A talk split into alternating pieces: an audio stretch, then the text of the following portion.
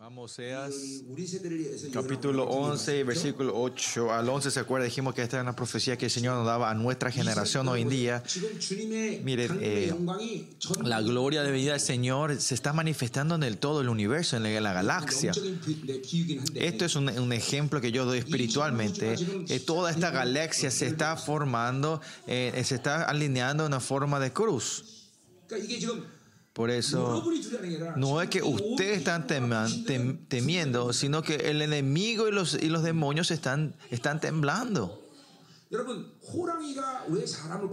¿Saben por qué los leones atacan al hombre?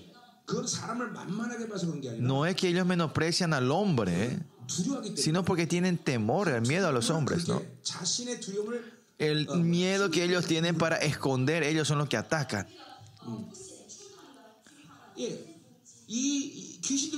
Los mismos con los demonios, con los eh, estos demonios, eh, porque ellos saben su, su final, su destino final. Y porque sabe que es la autoridad de los hijos de Dios, ellos tienen mucho temor.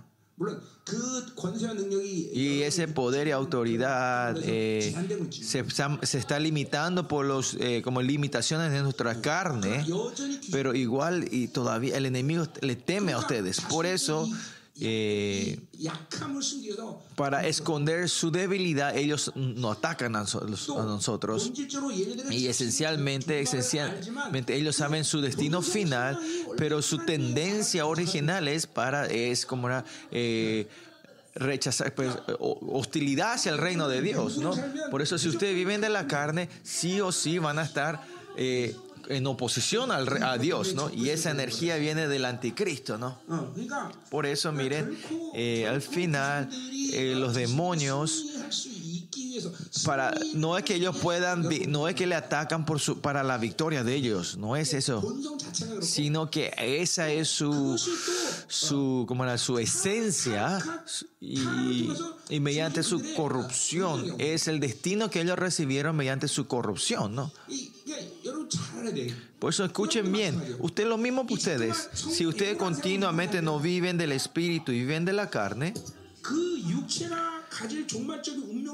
el este destino de la, con el destino de la carne usted vive en su vida. Y miren cuán triste es esto, ¿no? Y claro, con eso también, eh, poniendo la perspectiva al Hijo de Dios, Dios nos está dando la victoria.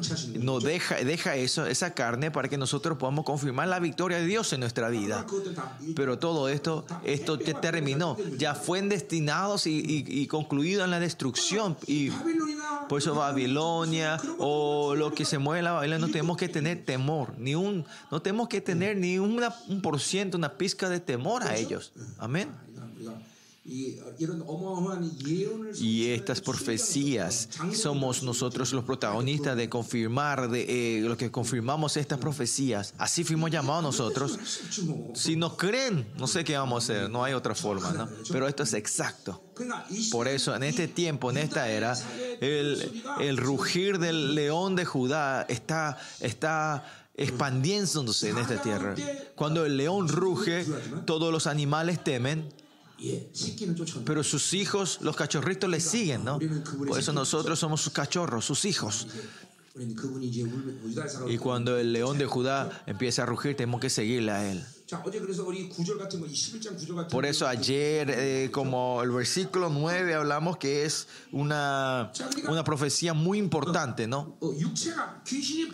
Que la carne, el enemigo, como esencialmente están siempre para oponerse a Dios, Israel también morirse todos los días es nuestra vida, es la vida de ellos.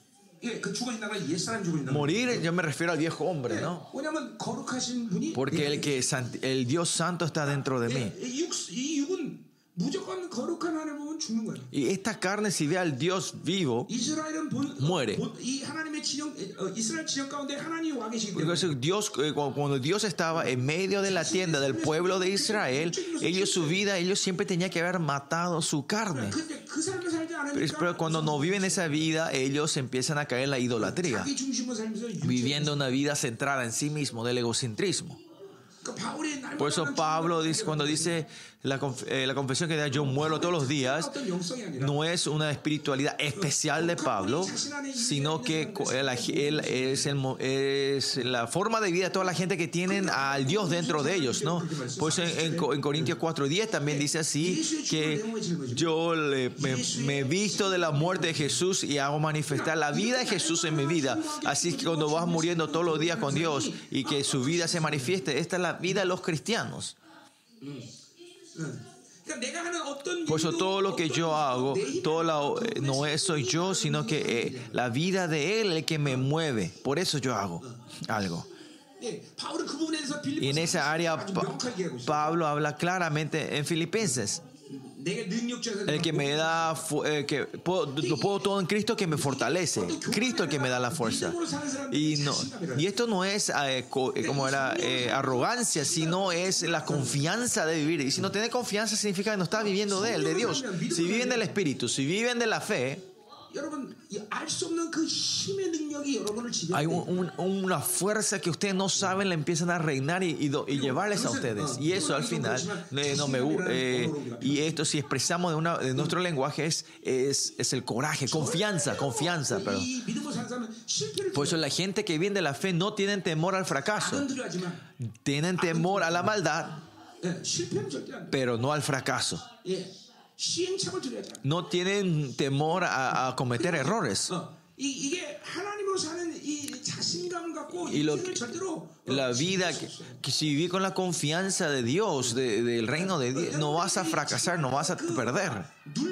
Pero ustedes continuamente son impotentes y oprimidos, es una evidencia clara que no están viviendo de Dios. Y eso es algo que usted tiene que ya entender ahora. Sí. Que el estado de tu espíritu, siempre si vivís del espíritu, vas a poder entender, reconocer eso. Pablo terminó el libro de Corintios, así dijo, ¿no? Segundo Corintios, chequense si usted tiene esta fe, ¿no? Eh, y eso si usted no tiene que estar viviendo diciendo estoy viviendo sin saber si estoy viviendo la fe o no. Y hoy quiero ver el capítulo 12. Eh, porque nos dio la palabra de la restauración ayer el Señor y para restaurar qué tenemos que hacer es arrepentirnos, arrepentirnos. Y así Joseas continuamente le, está diciendo al pueblo de Israel, Shuv, vuelvan, vuelvan. En, el griego, arrepentir es metanonía es dar la vuelta, dar la vuelta a la dirección hacia Dios. Por eso lo más importante en nuestra vida cristiana que es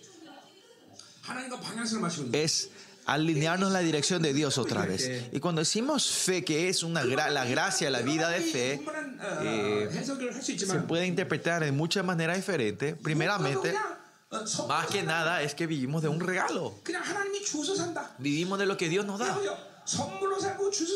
Porque viven de regalo y lo que Dios les da, pues la vida es muy fácil, ¿no? Y vivir de Dios es ser difícil, eso es el problema, eso. Si vivir de Dios es difícil, vivir del mundo y del demonio es bien doloroso. Vivir de Dios es lo más fácil. Es porque tratan de vivir con la carne, con Dios, lo que es difícil, ¿no? Yo predicando, ustedes dicen, ese pastor, usted sienta, ah, ese pastor predica muy difícil. 아니 좀 정직하게 좀 얘기해 줘. Eh, Sean un poco honestos. 내가 설교를 막 힘들게 쥐어짜고 막 난리치는 것 같아? Parece que yo estoy oprimiendo, estoy teniendo dificultad para predicar 뒤에 y 얘기 좀 해줘봐. ahí atrás, cuénteme un poco. Vivir la vida, la mejor vida es vivir la vida que el Señor te muestre en la vida, cómo vivir. Por ejemplo, él, él está estudiando para salir, como está, está, está, estudiando derecho, ¿no? Y mira, y... Y si te querés al lado del derecho y si, y salís de la escuela donde estás ahora, no te van a reconocer. Y si, pero si te vas, y si te vas allá como era eh, a la universidad que ahí se quiere ir, no le van a reconocer, eh, no van a poder hacer nada en este gobierno, sino que va a estar hacia las campañas, ¿no? Por eso quiero que él se vaya a la mejor universidad posible, ¿no? Que, que entres a la escuela de leyes, del derecho de la Universidad de Seúl. Y Dios puede hacer eso. 가잖아요. Que te, tenemos que ser, allí tenemos que hacer. ¿no? Es lo que tenemos que arrepentirnos. Lo que sí, arrepentir es volver a la dirección de Dios. Y eso es lo más importante. Miren ustedes, eh, en el medio de la palabra de Dios, eh, la revelación tremenda que el Señor le dio a ustedes. Y eso no es, si ustedes dicen, si dices que nosotros que hemos procurado para hacer es, es renuncia, renunciamos todos, ¿no? Pero como dijimos ayer, no es que Dios trabaja al nivel nuestro y pedimos al Señor que venga a trabajar al nivel nuestro sino que... Pero, pero, el Señor dice, no, porque mi nivel es aquí y, y quiero que mates toda posibilidad de humana y hombre para que puedas subir a mi nivel, dice el Señor. ¿no? Pues con solo el elemento de la fe, ¿por qué necesitamos la fe nosotros?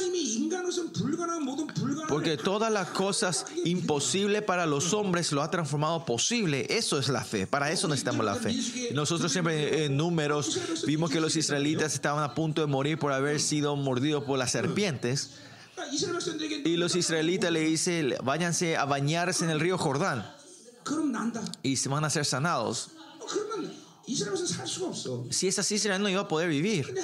Pero lo que el Señor le pide, lo único que le pidió, le mandó es que, que Él eh, crea eh, ese serpiente de, de, de cobre y le dice que miren. Y ellos ¿Y por qué ellos murieron? ¿Porque no vieron o porque no fueron a, limpiarse?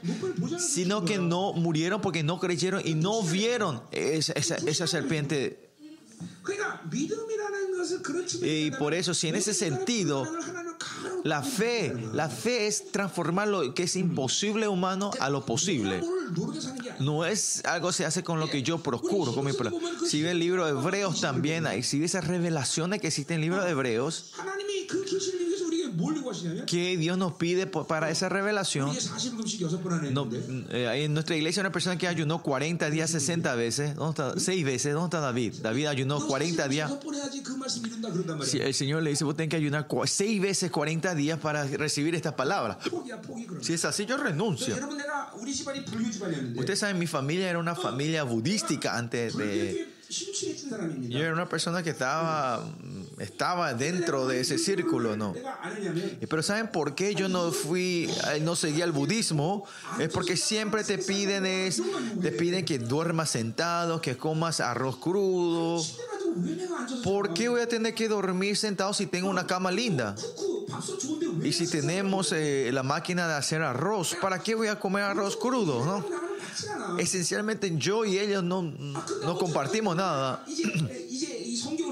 Y así sin querer, así Dios me trajo y leí la Biblia una vez. Y la, pero la Biblia era mi estilo, completamente mi estilo. Diciendo, no hagas nada. Solo crees. Solo ten que creer. Y este es totalmente mi estilo, ¿no? Y por eso empecé a creer en Jesús. Por eso escúchenme bien, no hay que hacer nada. Eso es la fe de ustedes, es verdad. Viviendo con ustedes, con Dios, si ustedes dicen, están muy ocupados, tengo que hacer muchas cosas, ese es un gran malentendimiento. Eso es porque vos estás tratando de hacer algo con tu fuerza propia. Miren ahora. En un año, ¿cuántas veces yo tengo que predicar al año? ¿Cuántas me veo, veces me voy afuera? Eh, me vi, doy viajes esto no puede ser con mi fuerza. Con mi fuerza ya hubiese yo hubiese muerto hace 20 años atrás. Porque se hace con toda la fuerza, todo lo que hago con la fuerza de Dios. Por eso es gozoso, es libre y ligero. No tiene que ver, no tiene, no tiene que tomar como si fuera que yo hago. Claro, yo también tengo la carne, este es físico. De cansarme me canso, es verdad, es verdad. Pero eso lo puedo soportar. Y más allá, Dios me hace comer bien otra vez, me cuida. Y después duermo un día y al día siguiente ya estoy despierto otra vez. Este es secreto. Esto es un secreto. Eh, porque hay pastores malignos que siempre me vienen, me vienen a decir, vamos, queremos conferencia, queremos conferencia. Y yo siempre les estoy diciendo, estoy cansado, estoy cansado, ¿no? Pero este secreto ya revelé mi secreto, que con un descansar un día estoy mejor. Ay, mentira, estoy cansado, no puedo. 패스 라이먼 Pastor Raymond, 비켜고 ten cuidado. 자, 자 가자 말이야. Bueno, seguimos. 자, 그래서 이 방향 이게 굉장히 Por eso 중요해요. dirección es algo muy importante. 그분을 향해 있으면 Si estamos en la dirección de Él, Él es el que hace todo siempre. 그러니까 우리 앞에서도 그랬지만 이해했지만 Como dijimos adelante también nosotros, El Señor dice que le dio eh, eh, leyes de grandeza, muchísimas leyes, ¿no? Y si una persona que si una un humano está interfiriendo en cada paso que quiere hacer es doloroso, pero el creador, si el Dios creador es el que te, te está guiando cada paso, cada momento, cada movimiento, es una felicidad grande, porque no hay nada que vos y ese resultado que no hace falta que no hagas nada. Porque es, con mis esfuerzos, lo que yo hago con eso, yo no puedo vivir como Dios. El, el motivo, el propósito nuestro es vivir como Dios, ¿no? Porque en la Biblia dice el Señor Jesucristo, dice, si ustedes creen en mí harán igual que yo o cosas mayores, ¿no? En Juan 14. Y por eso, si para vivir como Jesús se, puede hacer con, con, mi esfuerzo, no, sino que más allá hay que destruir, matar a toda posibilidad humana, ¿no? Y miren los milagros que el Señor hizo en el misterio hoy. ¿Usted cree que eso puede ocurrir con el, con el esfuerzo humano? No, es algo que todo lo que Dios tiene que hacer. Ahora también Dios está haciendo. Por eso vivir de mi método es una incredulidad mayor, muy grande, ¿no? Vivir de mi fuerza no es cuestión solo del pecado, sino que está diciendo que yo voy a, yo voy a, yo soy, voy a reemplazar a Dios. Como ustedes tienen hijos, ¿no? Si ustedes criaron a sus hijos con mis deseos propios, entonces significa que ustedes no están reconociendo que Dios está criando a tus hijos. Lo mismo en el misterio, yo soy pastor, ¿no? Si yo pastoreo esta iglesia, con mi filosofía, con mis ideologías, entonces no estoy reconociendo que esta iglesia es de Dios. Y si es así, cuando, si es así y Dios viene, te castiga a ti y a tu ministerio, está bien. Pero hay mucha gente que aunque Dios no esté, su ministerio está prosperando. Y más allá hace juntar muchísima gente. Y ahí sí viene el problema. Y ahí que es ahí entonces. Ya no es más el reino de Dios, sino el reino del pastor. Por eso si viven de sí y si prosperan también es un gran problema. 못 되면 회개하면 되니까 문제라고 보기에는 Y 어렵지만 si no prospera, se puede decir que no es gran problema porque puedes arrep- tener la oportunidad de arrepentirte. 그런 시간이나 에너지를 낭비할 필요가 뭐가 있어? Pero ¿para qué malgastar nuestra energía y tiempo en eso, no? 핵심이 하나님만 바라보는 El punto aquí está es mirar al Señor. 이 자기로 살면 하나님을 바라보는 이 Si 방향성을 miran a 가지고 sí mismo, es, es más difícil que la muerte que, que mirar a Dios. Pues Si no tenés tu fuerza, es fácil mirar a Dios. Eh, se puede hablar en muchas diferentes eh, formas, pero mirar a Dios es ser pobre en espíritu, diciendo yo no puedo vivir sin ti, Señor. Si yo te tengo, yo necesito, tú me tienes que dar la gracia. Lo que tiene este corazón humilde son los que le pueden mirar a Dios. Y esto ustedes tienen que escuchar las bienaventuranzas. Bueno, lo que sí veamos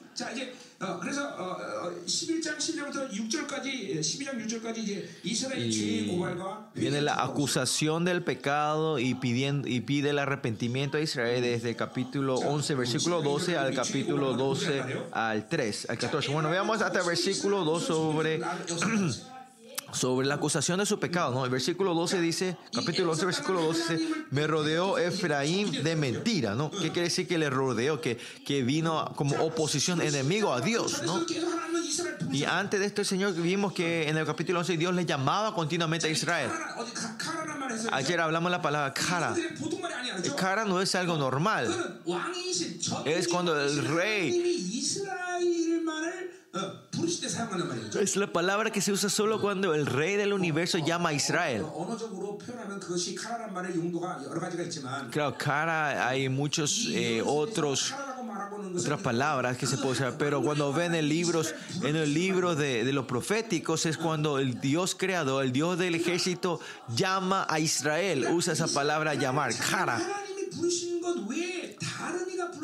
Por eso los hijos de Dios son gentes que aparte de Dios nadie le puede llamar y mover a esa gente.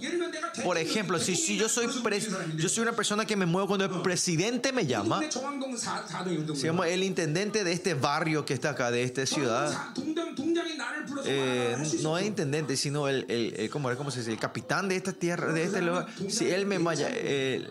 Él no me puede decir que me vaya a decir. Él me comanda, el presidente le va a acordar a él, ¿no? Y por eso miren cuánto en vano es que ustedes sean movidos cuando el enemigo le llama a ustedes, ¿no? Por eso cuando Dios le llama, ustedes se tienen que acercarse a Él. Y por eso el significado de la palabra cara es intimidad.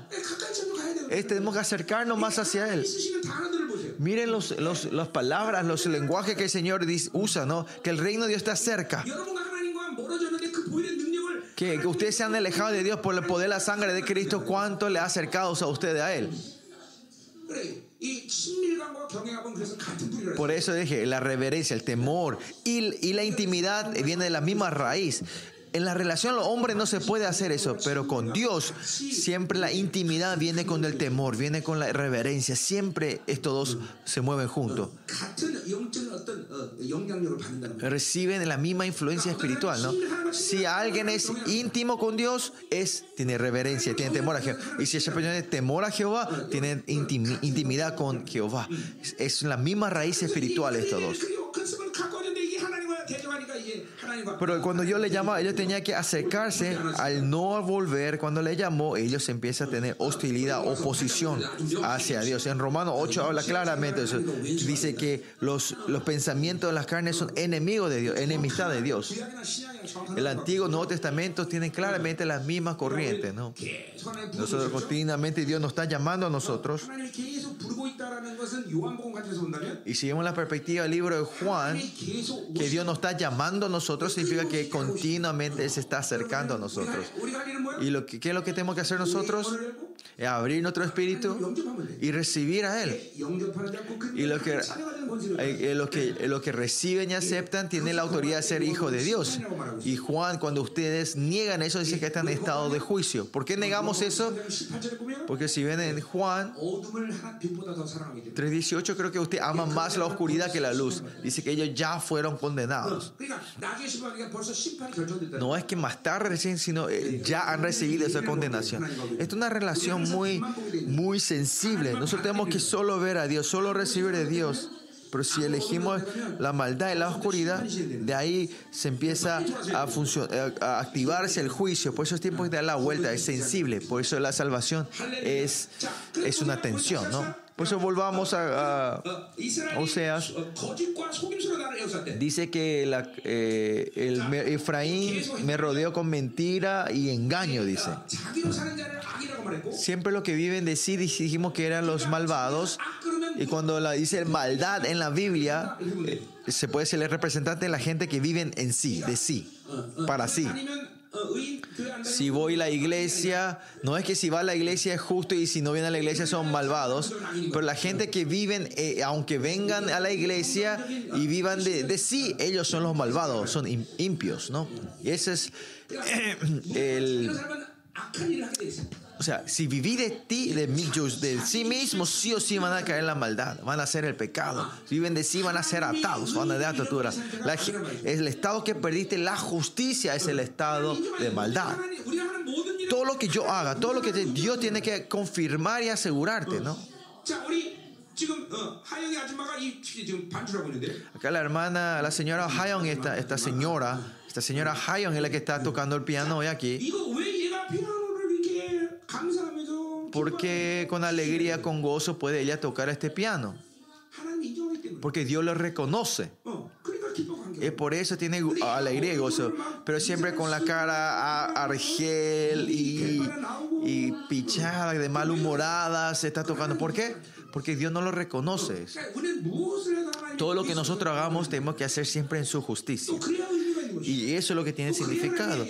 Y ahí es cuando se manifiesta su gloria. Pero si viven de sí, no pueden hacerlo. Esto es maldad. Pero entonces, ¿qué es el engaño? El engaño, dice la gente, es el método de vivir de mí mismo. No es porque yo di una mentira grande, sino que si viven centrado en ti, vas a engañar y mentir al punto de traer beneficio para, para mí mismo. Porque si vas a haber pérdida para ti, vas a mentir al punto de tener ganancia, ¿no? Beneficio para ti, ¿no? Si se va, si va a romper, o sea, eh, la honra de tu nombre, si ves eso vas a mentir. Había un pastor asociado antes en la iglesia, ¿no? Ese fue, estaba orando en la montaña, en la monte atrás y incendió fuego sin querer esa montaña. Y uno de nuestros chicos vio esto y le dijo a ese pastor nuestro, pastor, vos quemaste esa montaña, ¿no? Y en el momento él dijo, no, no fui yo. Aunque sea en el momento, en ese momento esa persona, ese pastor estaba centrado en sí mismo. Tuvo que mentir, engaña, ¿no? Yo también, a mí también pasó eso, ¿no? Yo eh, estacioné el auto. Había un auto parado al lado. Yo no sabía que estaba esa gente ahí. Estaba muy cerca y abrí la puerta y, toqué un poco la puerta del otro auto, ¿no? Casi no se, no se sentía. Yo sentí, ah, le toqué, ah, le toqué un poco la puerta, sentí, yo sabía, ¿no? Me quería ir. De repente la persona eh, abre la ventana del auto y me dice, señor, me dice, tenés que tener cuidado, ¿por qué golpeas a mi puerta? Instantáneamente yo que dije, tenía que, ay, perdón. Y le dije, ay, chocó, tocó tu puerta. Ni sabía yo, ¿no? Y, y, esto le cuento porque yo ya me arrepentí, le cuento de esto porque me arrepentí de eso, ¿no? Aunque me haya arrepentido, me dé vergüenza compartir esto con ustedes, ¿no? Eh, me, me, me, hice de que no sabía qué ocurrió, ¿no?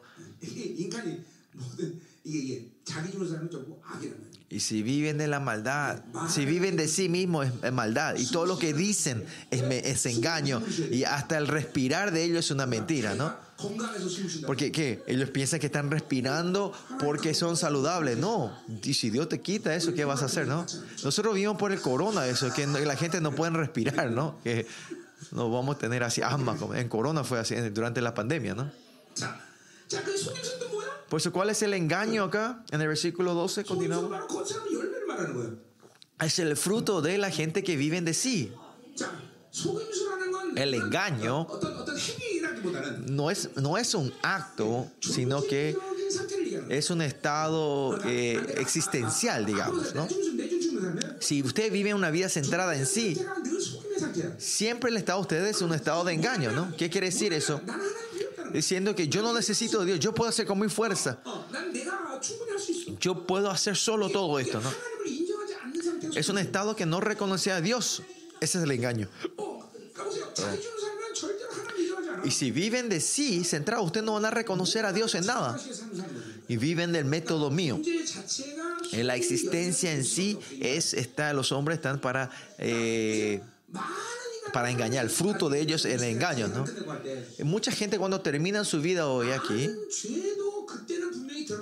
muchos pecados se van a manifestar, pero 90, 98% son pecados que ustedes ni reconocen, porque viviendo centrado en sí mismo, ustedes no van a poder reconocer esto como pecado, ¿no? Por eso la esencia en sí es el pecado. Al revés, nosotros los hijos de Dios, nuestra existencia en sí es ser justos. Siempre yo digo esto, ¿no?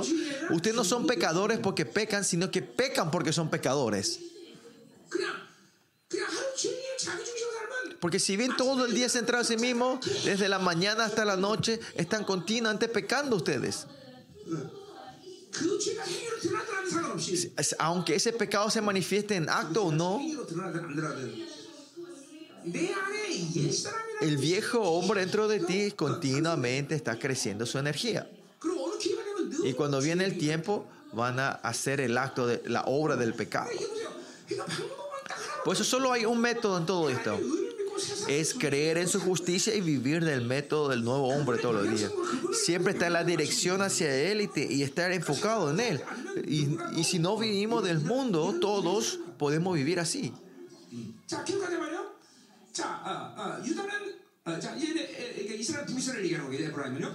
Efraín se refiere a, Israel del norte, ¿no? Eh, Israel, ¿no? Y después dice, Judá aún gobierna con Dios y es fiel con los santos, dice. Pero ¿cuál es el...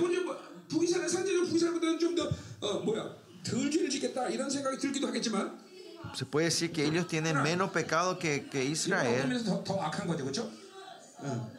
왜냐하면 유다는 하나님께서 더 어, 어, 깊은 관심과 사랑을 배려하고 있는 어, 어, 그 어, 족- 지파기 때문에 Porque Judá es una, una tribu que Dios tiene más interés y está guardando más que ahí, está recibiendo un amor más grande de Dios y al ser malvados, eh, al pecar es más grande, ¿no? 뭔, 뭔 죄냐면 신실하고 거룩한 자인데 정함이 없다는 거야.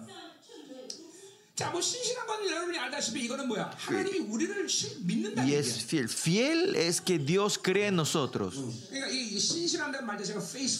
Eh, fiel, fiel le viene la palabra fe. Por eso Dios le cree a ustedes. Creer, ¿qué significa?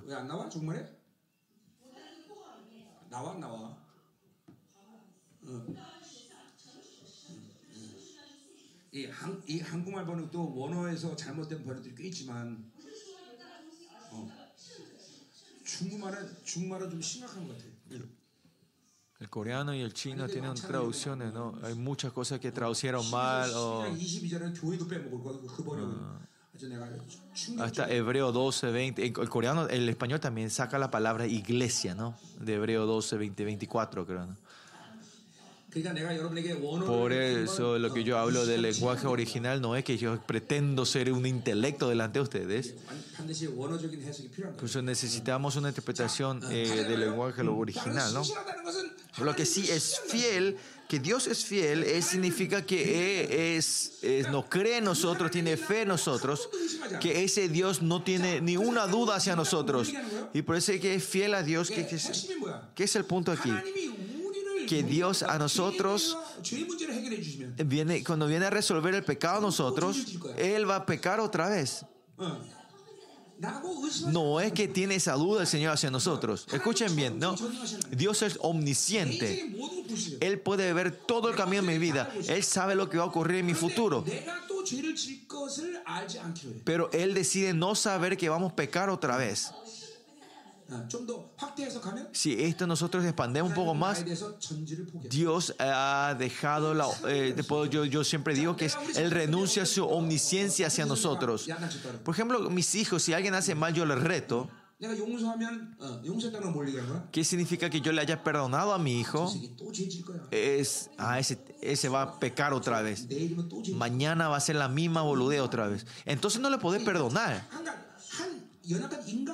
Si un humano es así también, nuestro Dios omnisciente que confía y tiene fe en su fidelidad hacia mí, es, se refiere a que un Dios que eh, totalmente ha, renunciado a su omnisciencia hacia mi pecado, hacia mí, ¿no? ¿Cuál es más difícil? ¿Que un hombre que no sabe nada tenga duda o que un Dios que sabe todo renuncie a saber eso? Estos problemas, dice, es, es porque Dios puede hacer eso. No, no tienen que pensar así ustedes. Que, que Dios haya, se haya puesto este cuerpo humano no es algo pequeño. Vamos, tengo, yo tengo mis hijos, ¿no? Yo soy un gran millonario, tengo mm, billones y billones de dólares, y por no poder usar mil dólares sobre mi hijo, ha muerto mi hijo. ¿Eso es doloroso? ¿Ese es doloroso o es doloroso que vos no tengas ni mil dólares y no pudiste usar para tu hijo, para su cirugía y murió, ¿no? ¿Cuál es más doloroso? el primero, ¿no? Significa que Dios dejó toda su gloria, todo lo que Él tenía para venir en el cuerpo humano, ¿no? Que el Espíritu Santo esté viviendo dentro de ustedes es que toda su cosa, todo su futuro, toda su honra depende de nosotros. Por eso si en la incredulidad de ustedes están, el Espíritu Santo no puede moverse entre ustedes. Si ustedes dudan del Espíritu Santo, no se mueve. Por eso en la perspectiva de Él, que Él esté dentro de nosotros, es un riesgo muy grande que el Señor vino con el cuerpo del hombre es que Él ha destruido completamente toda su honra, poder y majestad para estar dentro de nosotros. Solo la única razón que Él hizo todo esto es porque nos ama. Porque nos ama, Él renuncia a todo. Y por eso cuando decimos Dios es amor, no es, ah, pues Dios es amor, no es una frase, sino que cuando Él dice que Él es amor, ¿a qué amor se refiere Él? No? ¿Por qué el amor de Dios se le dice que es agape? ¿Por qué en toda la historia de la cristiana todos ellos se postraron, esta gente? ¿no? Y, por, y, con todo dieron su vida por el Evangelio y por el Señor. Es por el amor, el amor de Dios. Y todo lo que ustedes están aquí, Dios le está derramando el mismo amor a todos ustedes. Se puede decir muchas cosas de esto. En Romanos 5, 8 dice que el Dios le está derramando agua como baldes de aguas, ¿no? Hay gente aquí que no puede ni sentir ese amor. Algunos sienten un poquito, algunos resienten mucho. ¿Y eso por qué? Es porque la cuestión es tu espíritu, cuánto puede recibir ese amor, ¿no? Por eso tu espíritu siempre tiene que estar abierto y recibir el amor poderoso de Dios y tener una relación bien, bien apasionada con Él. Ay, ni terminamos todavía el primer versículo, dice.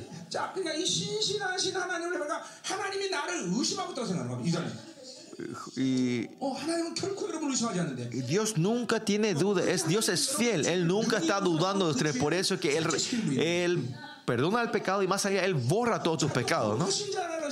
Y dice que, Dios es un Dios santo, fiel y santos, ¿no? Ser santos es que toda la cosa de Dios es la única cosa que el Señor nos dio a nosotros el mundo, en estas cosas, no se puede comparar. El único amor, por eso se le dice a Dios Ejad. Es el Dios único. Por eso vivir con Dios, la única forma de vida es la monología, monotonía. Mono es uno, ¿no? Puede haber dudas de vivir con Dios. No es entre uno o lo otro, no hay elección entre uno o lo otros sino que solo Dios es la voluntad o no de Dios, porque es el Dios único. Dios único. En Deuteronomio 6 se enfoca en eso que Dios es uno. Por eso la santidad de Dios es que los israelitas en todo en que el mundo no se puede comparar nada con las cosas de este mundo. Por ejemplo, por eso si Dios, por ejemplo, le da dinero a ustedes, el dinero es igual que el, que el, dinero que me dio el vecino y me dio Dios. No puede ser así. Lo que Dios te da es único. Ayer hablamos eso, ¿no? Hablamos de la vacina orinal, ¿no? Y el punto es quién le dio este, este orinal, no es quién te dio. Sino, no es qué te dio, sino quién te dio, ¿no? Por eso si creemos en eso, cambia las cosas, ¿no? Eh, el único nombre que nuestro Dios tiene es nombre santo y esa santidad que Dios nos ha dado a nosotros es que significa que Él nos dio el todo a nosotros. Por eso Dios nunca le dice nada en la, a nadie en la creación, sé santo porque soy santo, sino que solo a nosotros, solo a los israelitas, a los hijos de Dios, le dio este nombre, ¿no? Por ese consolo, esta palabra en sí te ve la voluntad de Dios que nosotros seamos como Él. Por eso es algo que yo siempre digo, si lo que se encontraron correctamente y claramente con Dios, sí o sí, se va a manifestar dos cosas. Su honra va a crecer como Dios siempre. So, lo que san, se santifican son santos son iguales. Y más Dios le dice, ustedes son la alabanza de mi gloria. Pero al mismo tiempo, ¿qué ocurre? Son continuamente se humillan. Se humillan continuamente. ¿Cómo puede ser si las direcciones son diferentes, puede estar así uno, no? Por lo que la gente que se encuentra con Dios sabe esto, ¿no? La gente que se encuentra con Dios correctamente no puede ser soberbios, no pueden ser arrogantes. Si ustedes se encuentran claramente con Dios, estos dos, estas emociones están entre ustedes, se han encontrado correctamente con Dios. 아니 세상이 좀 안 좋다고 Y esta 비판하지 honra que Dios nos dio es tan grande, ustedes se, se transforman vil porque no tienen algo, porque el mundo no le da, usted se desanima. No puede haber. No, no- 한없이 높은 종기 esta honra que nos sube en lo más alto, 한없이 pero humildemente siempre nos postramos. Esa persona que no puede vivir sin 아멘. depender de Dios. 그래서 근데 이 유다가 그러니까 보세요. 어, 이, 이 신실하고 거룩하신 하나님에 대해서 정해야 돼. Por eso Judá ahora tiene que tomar una decisión sobre este Dios que es fiel y santo. Ellos no, eh, esto significa que ellos no tienen que mm, titubear, ¿no? Ellos tienen que estar en un estado que siempre está estados que puedan recibir el gobierno de Dios y gobierno. Y esto significa, otra forma de decir, es, el estado de, dirección, ¿no?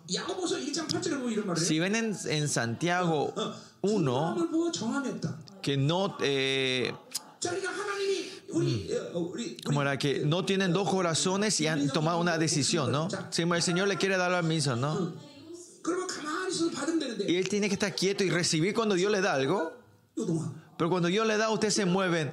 Se mueven. Y cuando yo le quiero dar, se mueve otra vez, ¿no? Por eso nunca cae en el blanco, ¿no? Pierde todo lo que el Señor le ha dado, ¿no? Y Judas está en ese lugar. ¿Eh? Él eh, es fiel y santísimo y Él nos da lo mejor a nosotros. El Dios que es eh, como era separado en todo, pero cuando Dios le quiere dar algo, eh, ellos pierden de eso, ¿no?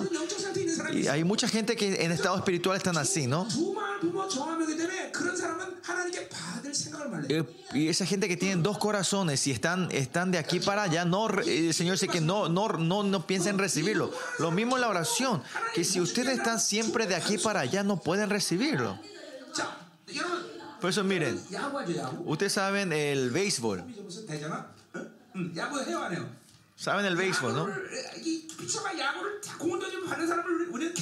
El que recibe le decimos el catcher, ¿no? El catcher.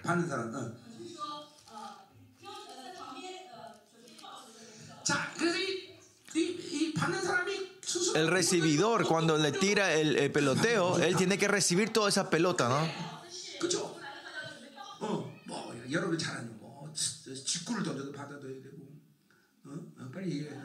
No importa si le paga una pelota directa, vas a recibir o que le tire la curva, tiene que recibir al recibido, aunque sea cambio de, cambio de velocidad, él tiene que recibir.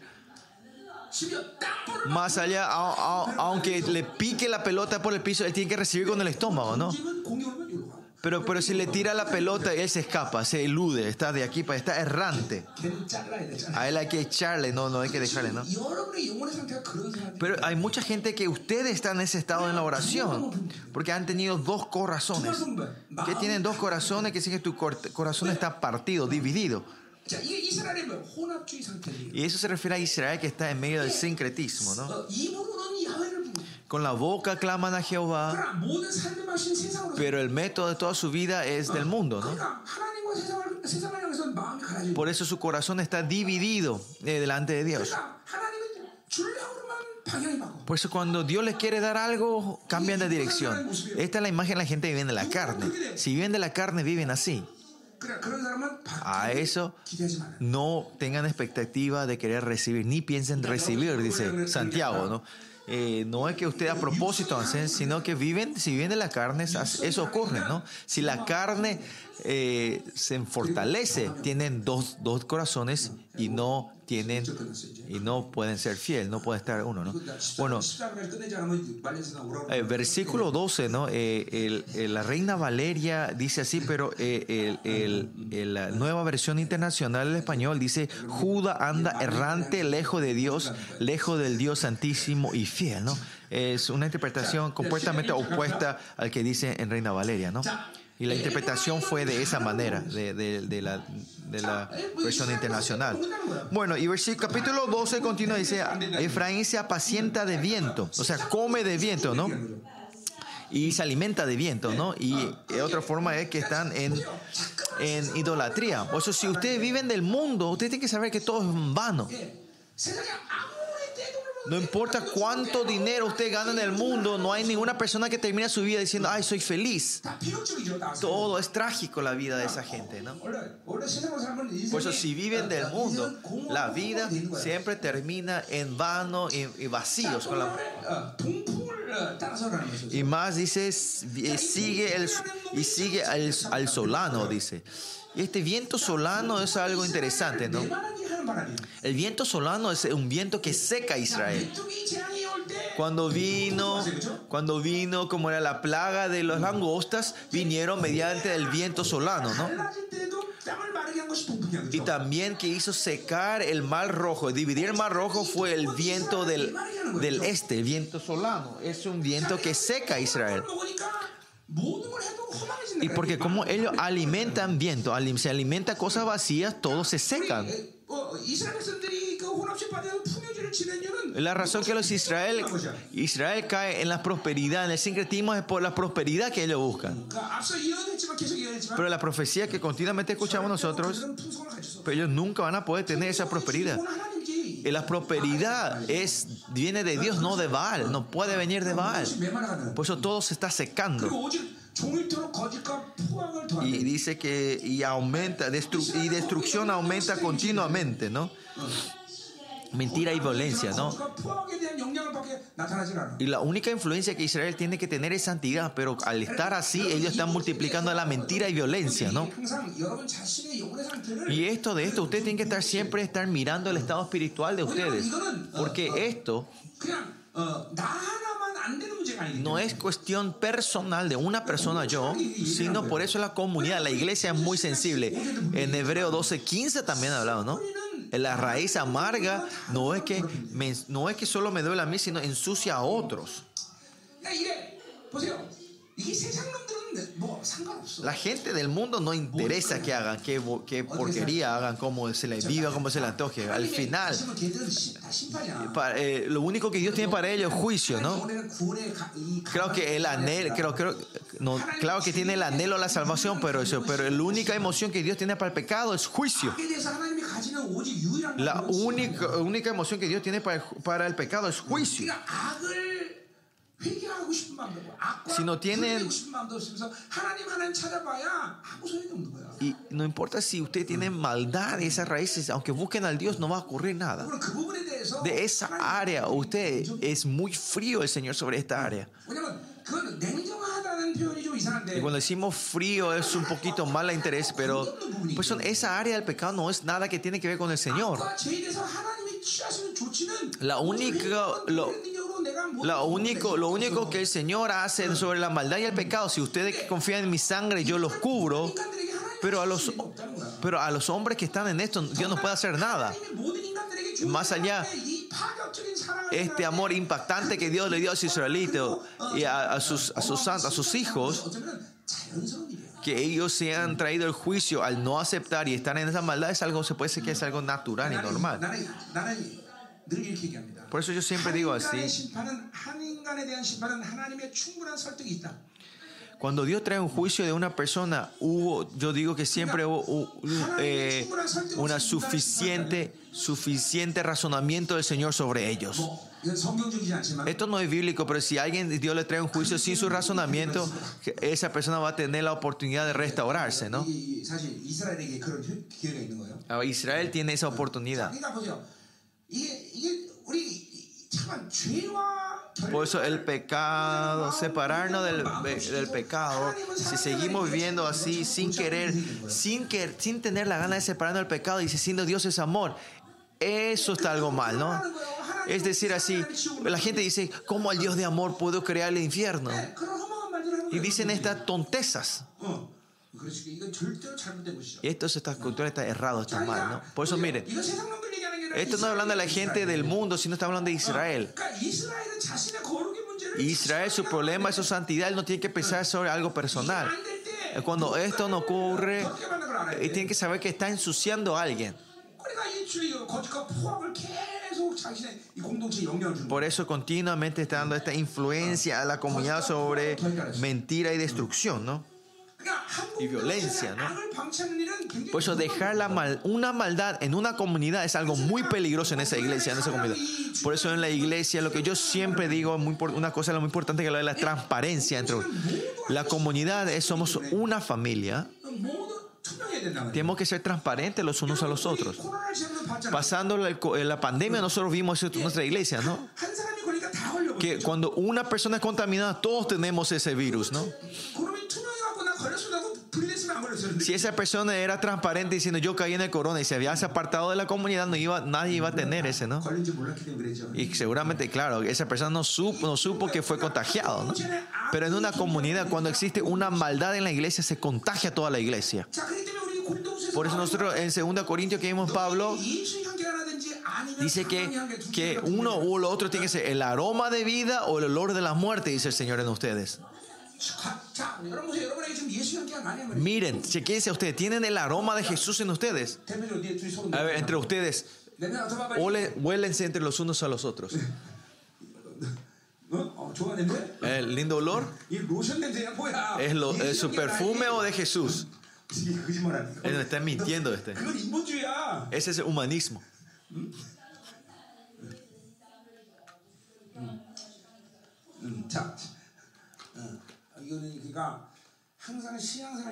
Por eso la vida cristiana es, no hay que pensar en algo personal, no es solo algo personal, sino comunidad, familia, todo está bajo tu influencia. Por eso siempre tenemos que estar alertos, tensos en eso. ¿no? Pero que dice, eh, dice que... Eh, por eso que dice, ¿por ¿cuál es el resultado? Porque hicieron pacto con los asirios y el aceite se lleva a Egipto, ¿no? Se transforma una vida que solo idolatran a- a la fuerza de la Babilonia.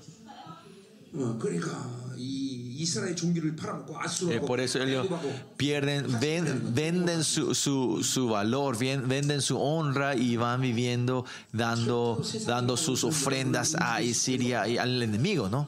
Usted tiene que saber, el enemigo no tiene autoridad sobre ustedes. Esto tiene que ser claro en ustedes. Ellos no tienen autoridad sobre ustedes. No vendan sus honras, su dignidad, chicos. 이 정말 이, 어, haciendo la, eh, la iglesia, haciendo el misterio, yo creo que esto por lo menos claramente le mostré yo a ustedes, ¿no? A ustedes. Creo claramente le di una bandera a ustedes para poder hacer, eh, era, flamear, ¿no? Eso por lo menos le di a ustedes, ¿no? Versículo 2 dice, pleito tiene Jehová con Judá. Que tiene pleito significa que todavía tiene esperanza de Dios, significa que están en medio juicio todavía. Que, ¿Se acuerdan? Nosotros no tenemos juicio. Nosotros no tenemos condenaciones, ¿se acuerdan? No. No tenemos vergüenza. Terminó, terminó todo esto, ¿no? Ya no es perdón, sino que toda la lista del pecado fueron borrados.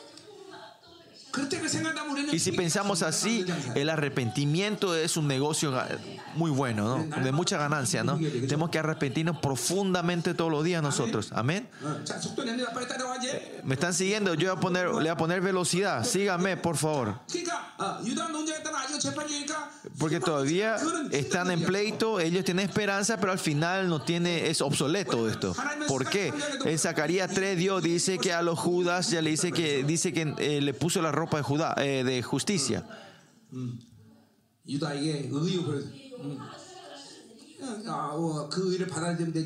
Es solo recibir y no caer en la acusación del enemigo y estar peleando, tengo pecado, no tengo pecado. Y pero Jacob, eh, para castigar a Jacob conforme a sus caminos. Y esto también es algo injusto, ¿no? Israel no es, Dios nunca le castiga a Israel de acuerdo a sus obras. Usted cuando venga al reino, vaya al reino de Dios, se encuentre con Dios. Y si Dios le pregunta, ¿por qué vinieron aquí? ¿Usted qué le tiene que decir a Dios? Es porque yo fui una buena persona, yo soy, porque soy una muy buena persona. ¿Es por eso ustedes van al cielo en ese día? No. Es por la justicia de Dios ustedes llegaron ahí. Esto es muy importante. Por eso miren, no es de la cantidad del pecado y el monto del pecado que nosotros hicimos somos castigados, trae el juicio, ese no es nuestro destino.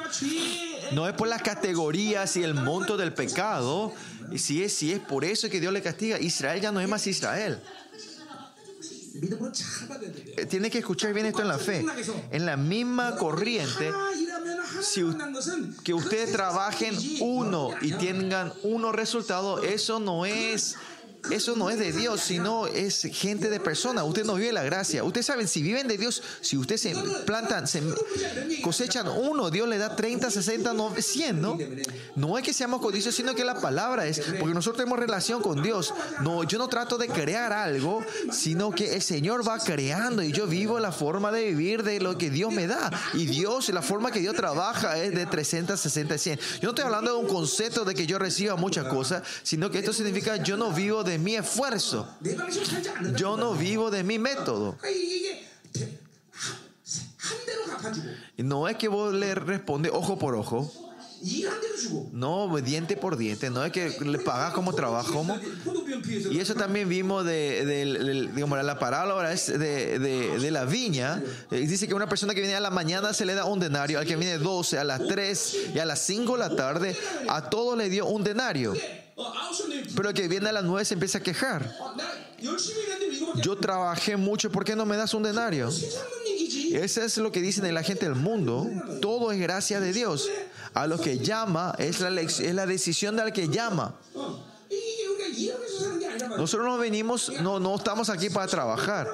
Sí, cuando decimos 30, 60, 100%, a esto no se refiere, ah, somos millonarios, somos ricos, sino que el método de la gracia de Dios es esa.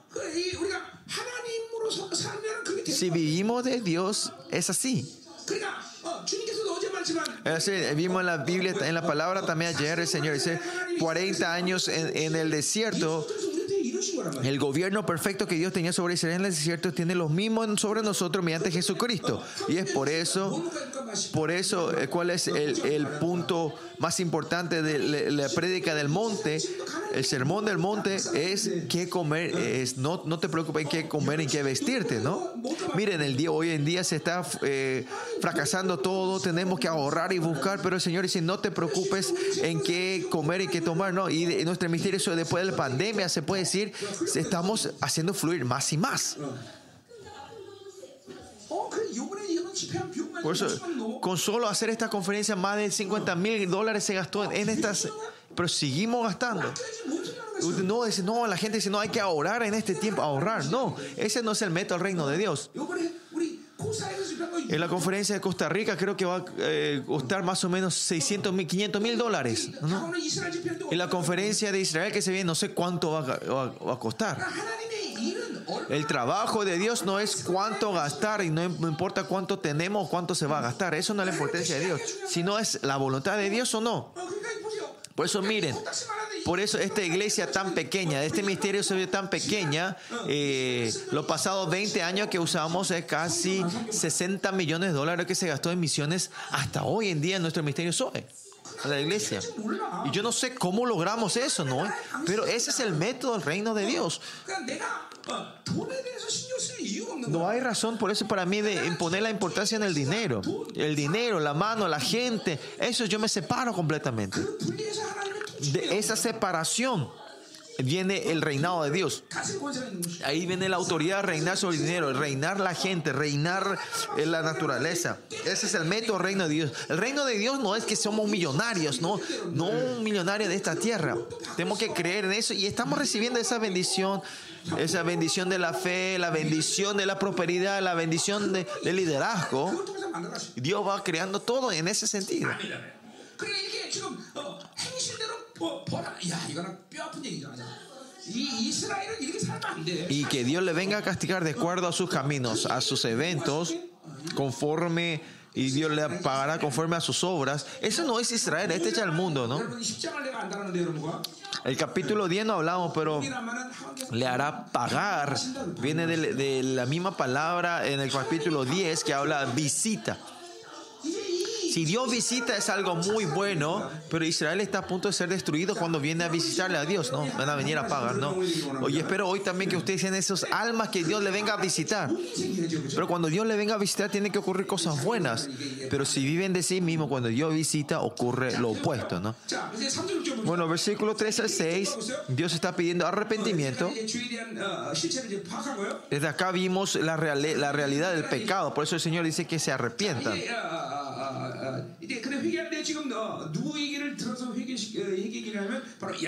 Habla la historia de Jacob para eh, hacerlos entenderles sobre, sobre el sobre el pecado, ¿no? Según la vida de Jacob hay cosas positivas y negativas, pero Josea empieza a usar el lado negativo de la vida de Jacob para pedir arrepentimiento a Israel. Entre nuestros ancestros de la fe, Jacob era el más letrado de todos, ¿no? Hay muchos aquí que están sentados, gente como Jacob hoy. Hay muchos como Jacob aquí, letraditos. En el seno materno tomó por el calcañar de su, hermano, dice Jacob, ¿no? ¿Cuánta... Eh,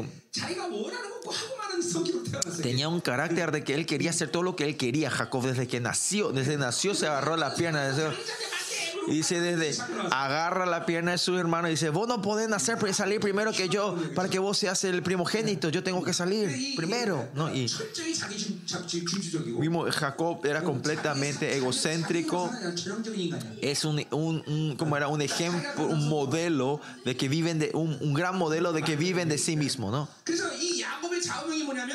¿Y cuál es eh, el, cómo era? cómo es el moto, el, como el eslogan de la vida, la ideología de Jacob es si no funciona, haz que funcione, ¿no? Es el tipo de victoria humana, ¿no? Si ustedes viven así, parece que van a ser victoriosos en su vida, ¿no? Esa vida, ese tipo de vida termina eh, en, en, en tragedia y todo lo que Dios, no es de lo que ustedes poseen, que no es de Dios, se le va a quitar, se le va a arrebatar todo.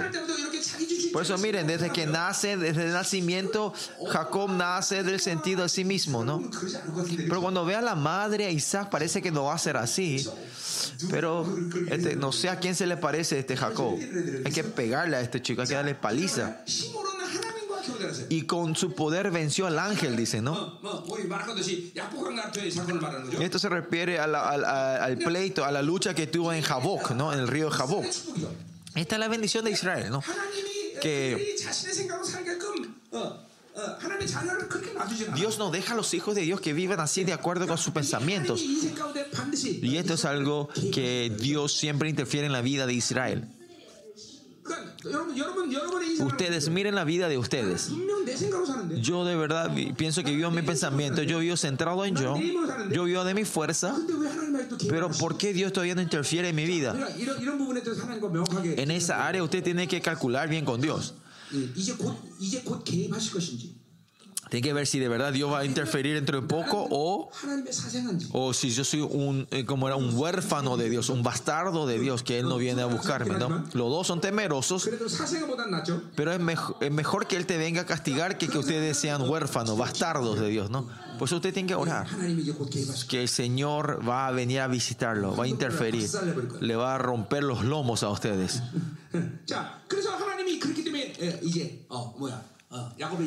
Por eso Dios empieza a interferir la vida de Jacob. ¿Y cuál es el evento del Jacob?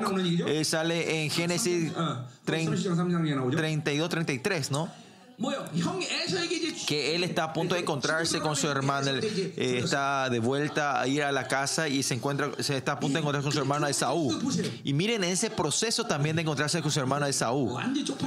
Esto es algo muy vergonzoso. Miren a, a Jacob, manda primero a sus hijos y a su esposa adelante. Eh, ¿Qué quiere decir? Él quiere ver de lejos. Si sus hijos y si su familia muere, va, va, a escaparse primero, ¿no? ¿Viste? Como, como marido, como padre, es algo que no tiene que hacer re, es algo re vergonzoso, ¿no? Y, y, y, hay un evento que él no puede cruzar el río Jacob, Jaboc. Por eso Dios viene a visitarle. Uh, acá dice que es un ángel.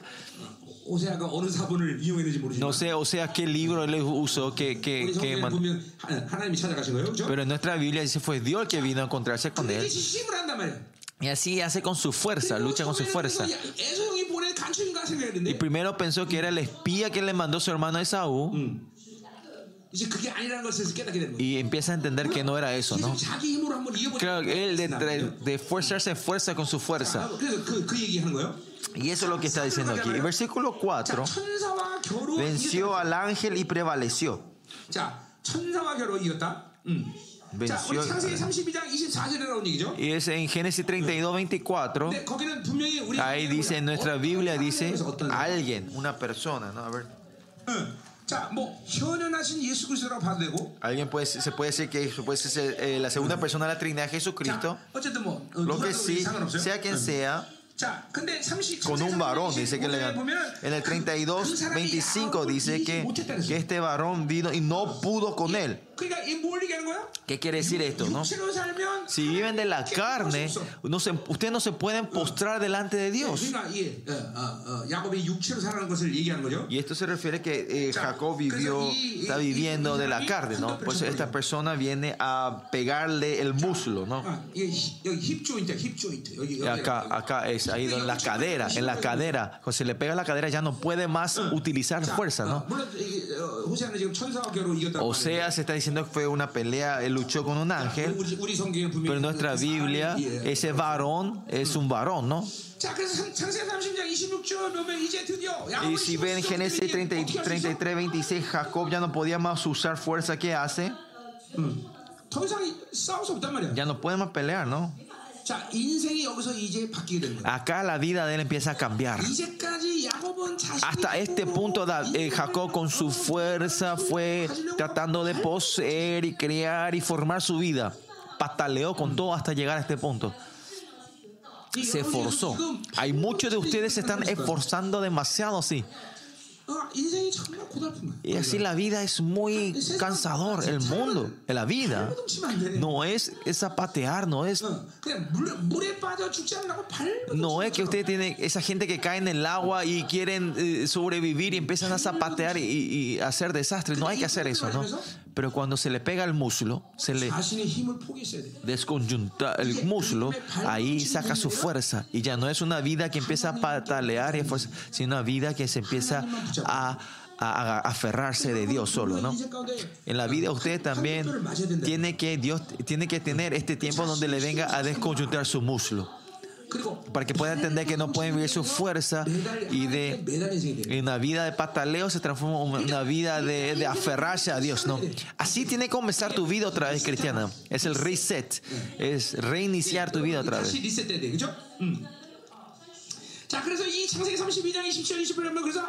Pues el Génesis 32, 27, 28 que dice,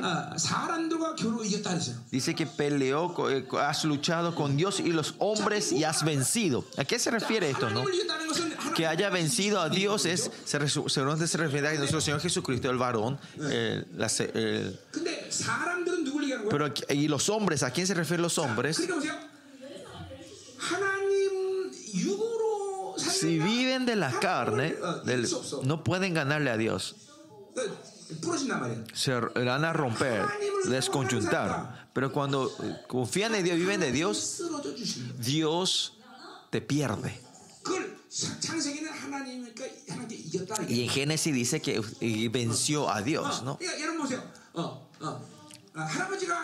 Dice cuando los abuelos, los abuelos pelean, juegan con, juegan con sus nietos y luchan, dice el abuelo, dice, ay, mira, este nieto tiene tanta fuerza y se cae. Así hace Dios delante de nosotros, viene a perder por nosotros. Y es por eso que viene el espíritu y no en la carne. Es porque ponen su fuerza y ustedes depende de Dios dejan su fuerza y depende de Dios, Dios pierde a ustedes, ¿no? Y cuando Dios, cuando Él vence a Dios, la vida de Jacob empieza a ganar a la gente, a los hombres. Él se encuentra con Esaú. Esaú le abraza a Isaac y le empieza a amar, ¿no? A Jacob, perdón, Jacob. Y vimos en, en, en Proverbio, dice que tiene paz con Dios, tiene paz con sus enemigos. Es porque ganó a Dios, pueden ganar a los hombres. Tiene, quien tendrá autoridad espiritual, tener la autoridad humana y la autoridad de la naturaleza, ¿no? Eh, eh de materia financiera. ¿no? Y eso es lo que nos muestra pues, por la vida de Jacob. ¿no? ¿Qué más dice en Génesis? No, perdón, en Osea dice eh, lloró y le robó. Versículo 4, ¿no? Volviendo a Oseas, capítulo 12, dice, lloró y le robó. Y, y, si vemos, y si vemos, Jacob llora dos veces en la historia en, en, en Génesis. Uno cuando llega a la casa de Labán y ve a Raquel, llora una vez. Al final de casarse, casa con Raquel. Creo que desde el principio empezó a... Oh, Raquel. Ya. Seguramente dentro él esta va a ser mía, ¿no? ¿Y dónde llora otra vez Jacob? Es cuando se encuentra a su hermano y la abraza a Jacob y llora, ¿no?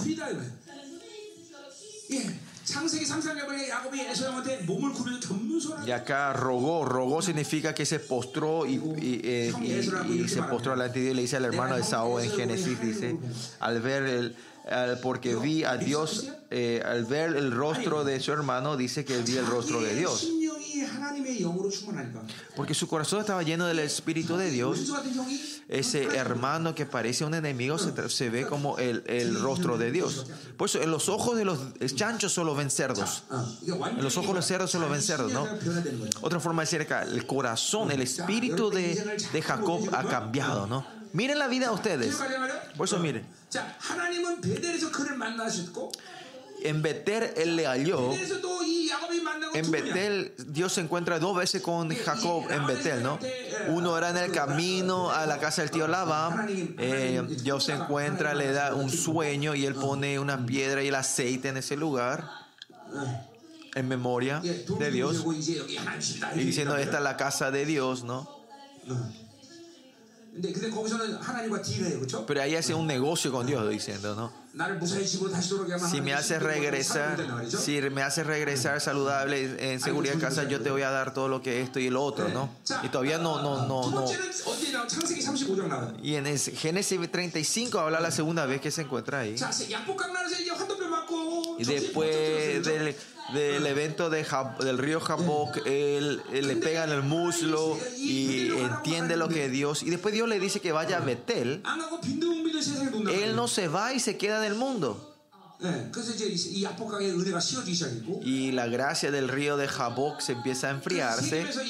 Y en, y en Sequem él estaba divirtiéndose. En Siquem se estaba, se estaba divirtiendo en el mundo y ve que su hija es violada y sus tres hijos usan la excusa de, de, la circuncisión y le matan completamente a esa ciudad. Y todas las tribus alrededor de Canaán estaban preparándose para matar a la familia de Jacob. Estaba en un tiempo muy difícil, peligroso. Ahí Jacob. Se despierta y entiende, mire, ah, yo, el Señor me ordenó algo y me quedé en este mundo jugando y me olvidé de la, promesa de Dios y ahí él decide volver a, a, la promesa Bethel y al lado del, del árbol de encina, ¿no? El robles empieza a, a, ¿cómo era? a sepultar toda la idolatría, y todas las cosas de esa tierra. ¿no? Y, y, seguramente Jacob seguramente habrá dado sacrificio continuamente, pero había perdido el gozo y la alegría de verdad. Y ahora él toma la decisión de volver a Betel y él se encuentra con Dios en ese lugar. Y a ese se le dice el nuevo Betel. El evento del nuevo Betel. Es el Betel, pero un nuevo Betel. 예. 어, 그래서 뭐라 그래? 오늘 거기서 보면 보니까 거기에서 우리에게 말씀하셨다. que dice en, el, en Oseas capítulo 13, versículo 4, en Betel te halló y allí habló con nosotros. ¿no? Reconoce todo estado espiritual y se encuentra con Dios de verdad y empieza a tener un sacrificio, ofrendas verdaderas y ahí Dios empieza a hablar a ellos otra vez. ¿no? Y, en, y en, Be, en que Dios le dice en Génesis 35, Él confirma su gran bendición a ellos a él y confirma otra vez todas, el pacto con ellos, ¿no? Renueva el pacto con ellos. Y José aquel está diciendo con esto a Israel, ustedes también arrepiéntanse y vuelvan al nuevo Betel. Y Dios también así le bendecirá.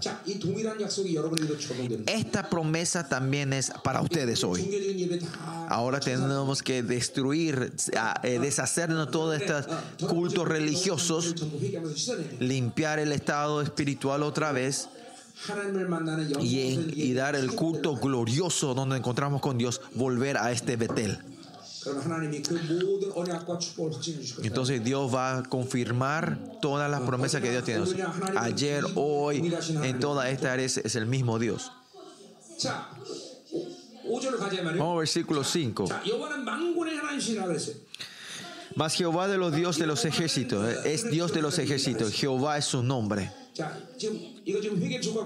Esto, acá está pidiendo Dios arrepentimiento. El coreano es un poco raro esta traducción.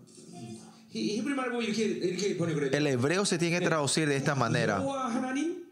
Jehová Dios. Su nombre es Dios de los ejércitos. Jehová Dios. Su nombre es Dios de los ejércitos. ¿no?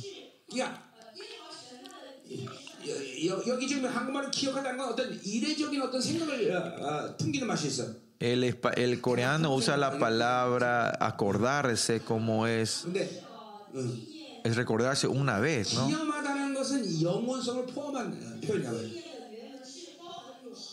El español no tiene ese verbo, pero eh,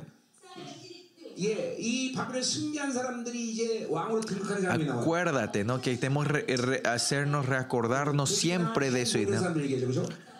Tobías y Ham habla sobre eh, en la Biblia, ¿no? Dice que Dios hagan memorias, ah, a memoria a los nombres de ellos, ¿no? En Sofonías 3 también habla de esto que que los nombres, ¿quiénes son los hijos de Dios? No son seres que vivieron en esta tierra y fueron al cielo, no es de este nivel, sino que eternamente Dios le da gentes que Dios se acuerda y le dan honra y alabanza a ustedes, fama y alabanza a ustedes. Ustedes dicen, eh, claro, es, ustedes dirán, ah, claro, es bueno que no se hayan olvidado de mí, tengan memoria de mí. Pero importante, ¿quién es el que tiene memoria de que el Rey de Reyes le reconozca a ustedes? Esto no es algo pequeño. Por ejemplo, ¿no? Eh, hablamos de la historia de María, ¿no? María rompe, eh, eh, rompe su perfume y lava los pies de Jesús, ¿no? ¿Qué dice Jesús? Aquí le dice a sus discípulos, así le dice el Señor. ¿Qué dice? Que lo, que esta mujer ha hecho que sea en memoria en toda eh, la vida. Ahora también, ahora cuando repito esto, Dios le está diciendo a María en el cielo, mira, el pastor Kim está hablando de ti otra vez, tiene en memoria tu acto otra vez en el mundo eterno, todo lo que la, eh, es desde lo que esa persona es eternamente reconocido por toda la creación. Por eso nuestra recompensa no es recibir oro, dinero, sino que es recibir reconocimiento y fama del Creador, la alabanza del Creador. Y esa es la memoria, dice. ¿Y quién tiene que hacer memoria a Israel de quién? Dice el nombre de Jehová de los ejércitos. Él es el dueño de toda la creación. Él es el, rey, el que reina. Por eso nosotros no, no tenemos que olvidar, perder de este nombre. Me están siguiendo bien. No pierdan ese nombre. Porque Él es Elohim Yahweh. Elohim es el Dios, es el Dios todopoderoso que vino a crear toda la tierra, pero el nombre Yahweh es el Dios que existe a sí mismo. Es cuando él creó al hombre vino a interferir. Nosotros siempre el Elohim y el Yahweh tenemos que estar encontrándonos siempre al mismo tiempo. Eso no significa que son dos dioses, sino que Dios es un Dios de Yahweh y un Dios de Elohim. Elohim es un Dios todopoderoso. Siempre yo digo, a Baal también se le usa la palabra Elohim. Poder, milagros. Si, si buscan eso, solo buscan eso, es Baal. Pero usted también tiene que encontrarse con el Yahweh al mismo tiempo. El Dios Yahweh es un Dios que existe solo. En toda esta creación de los humanos, tiene que vivir con un principio y resultado, ¿no? ¿Por qué robaste? Porque no tenía dinero. ¿Por qué mentiste? Porque tenía vergüenza. Siempre tiene un motivo y una conclusión. Pero Dios, el Yahweh, no tiene conclusión, no tiene motivo. No, por eso no tiene atadura. Su decisión en sí es lo mejor es absoluta. Porque si viví de Dios es así, por eso nosotros también. Es porque no tenía dinero, yo me fui a esta dirección. Es por esa gente yo vine así. No vivimos por estos motivos y conclusiones en la vida, sino vivimos con la voluntad. Si es la voluntad de Dios, me voy a hacer. No me tengo que ir así. Y no importa, Dios me dijo que me vaya y te vas. Si te vas ese camino, vas a fracasar. No, Dios me dijo que me vaya. Por eso es el Dios que está solo, ¿no? El que existe solo, ¿no? Si no tienen esta relación con Dios de que existe por sí mismo, ustedes continuamente se están atando a ustedes con el motivo y la razón. Por eso estar acordando de este, este Dios es vida para los israelitas. Porque estamos en memoria y acordando de Él es que podemos ganar, por esto estamos así, ¿no? Que eh, eh, podemos arrepentir, ¿no? Ah, me olvidé, vi del Yahweh, del Dios Todopoderoso, ¿no?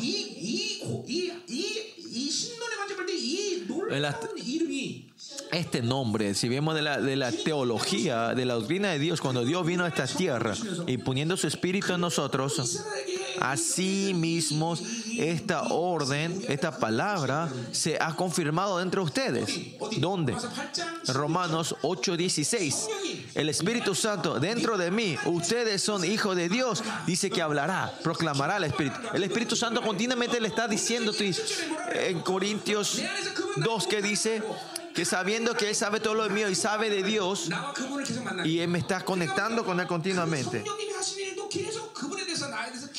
Por eso el Espíritu Santo es continuamente tener memoria, hacerme acordar de Él. Y Él te confirma, te, hace acordar quién sos, tu identidad. ¿Cuándo?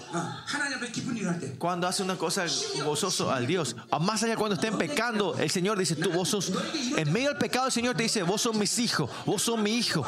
Tú eres, yo soy el Dios de Dios del Creador. Yo soy el Todopoderoso. Yo estoy dentro de ti. Así continuamente está confirmando. Y los israelitas, israelitas no se han olvidado, no perdieron esto. Israel la hubiese arrepentido, ¿no? Pero ese nombre han perdido ellos. No han podido tener memoria de ese nombre. ¿no? Ese nombre todavía tiene que estar fluyendo en ustedes. ¿no? Y Dios creando a nosotros como el ser del nuevo pacto en este tiempo.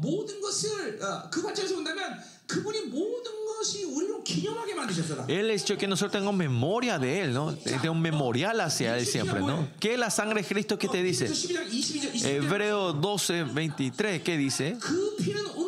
Que esa sangre es que está dentro de ustedes, está continuamente hablando, que está continuamente dando una memoria a ustedes. ¿Qué dice esta sangre a ustedes? Tú eres justo, tú eres justo, tú eres justo, tú eres justo. Así continuamente te está haciendo acordar, te está haciendo la memoria. El Espíritu Santo que dice dentro de ustedes, tú eres hijo de Dios. ¿Qué dice la palabra de Dios? Tú eres heredero, tú eres el heredero, el heredero, eres el heredero del reino de Dios. Así, yo soy el ser que te puede levantarte de esa manera. Así usted cuando se transforma en el templo, así ellos continuamente te están dando memoria de quién sos. Por eso eh, la gloria y la honra que está, eh, la gloria y su, y su resplandor que está brillando a ustedes. Y esta es la profecía de Isaías 4. Que yo te uniré a tu templo y esto moraré dentro de ti y te guiaré con la columna de fuego y de nieve, a usted, de, de, nube a ustedes. ¿no? Por eso este no nombre nosotros siempre estar siempre acordándonos. 그럼 우리는 어, 잘한 건 하나님께서 계속 확증해 주실 것이고 Y lo que hicimos bien el Señor continuamente nos está confirmando y lo que hacemos mal te va a hacer arrepentirte, ¿no? 가자 말이요. Versículo 6. 어, 빨리 끝내야 돼요. 30분 남았어. 안, 안 끝나면 나 이게 마레이시아 가야 돼. 빨리 끝내야 돼.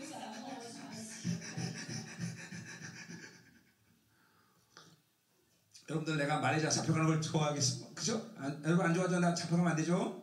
응? 응. 그래. 응. 응. 나, 음, 여러분이 나를 보호해 줘야 되겠죠?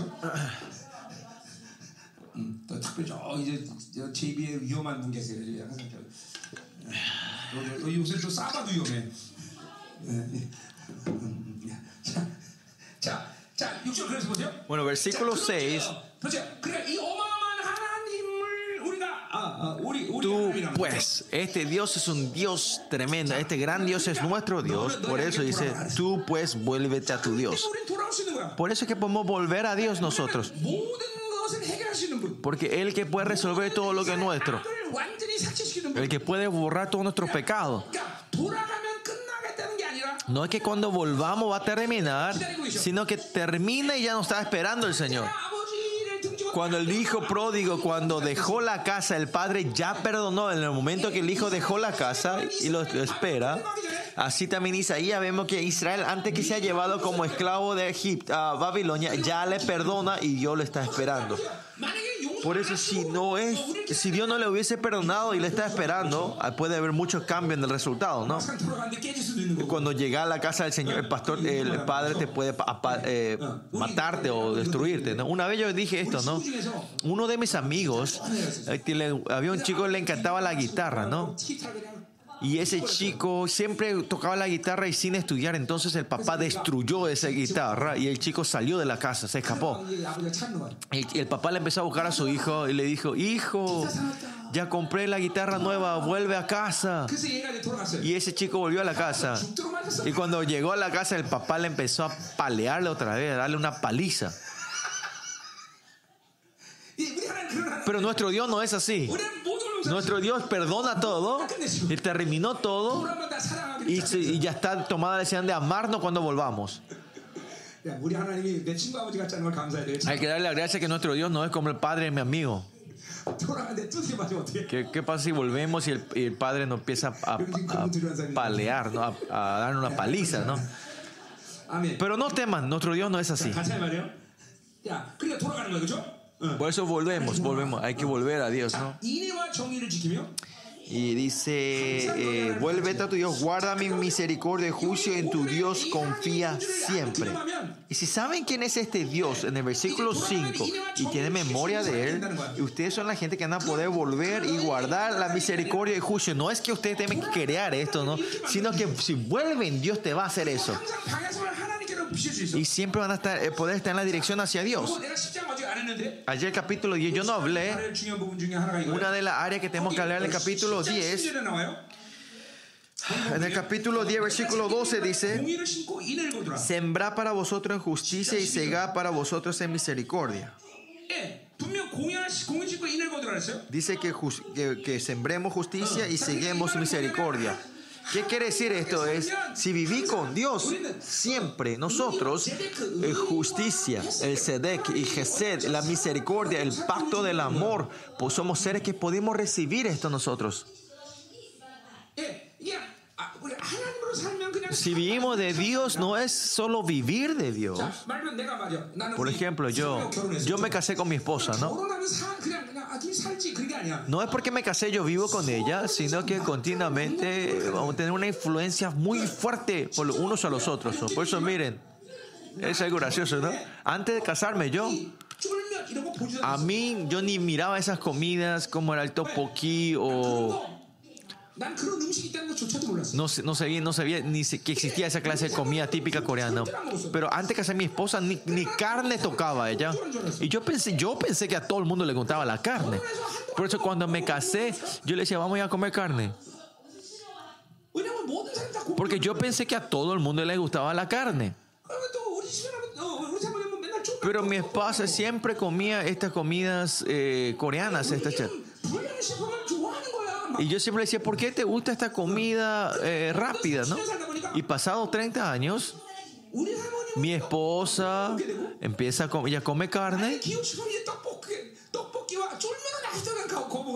Todavía esa pasta coreana no me gusta, ¿no? El espagueti coreano no me gusta tanto, pero, pero el tteokbokki ahora sí me gusta. Más allá, yo no puedo comer cosas picante, pero ahora tengo la tendencia, aunque sea picante, querer comer ese tteokbokki. Esto es gracioso, pero cuando viven en pareja empiezan a tener esta influencia los unos a los otros. Cuanto más si viven con Dios. Si usted tiene la dirección de Dios, como dije hace rato, esta influencia gracias por o a entrar, entrar, entrar de ustedes, ¿no? Y si ven Salmo 119, dice que nosotros, todo lo que pensamos es, pensamos que yo estoy experimentando a Dios. Claro, eso es importante. En Oseas dice que el entendimiento a Jehová es con encontrarte con Dios y experimentar. Y si ven 139 Salmo, dice que Dios continuamente nos está, nos está experimentando, nos está, nos está conociendo, dice el Dios omnisciente que conoce todos nosotros. ¿Por qué Él está experimentando nosotros? Y ese es el amor. Si nos ama, Él nos quiere conocer. Si nos ama, Él tiene interés hacia nosotros. Vos también tenés mucho interés a tu marido, ¿no? Es verdad. Tu marido también tiene interés en vos, es verdad. Parece que no tienen. Eh, tu marido tiene mucho interés a ti.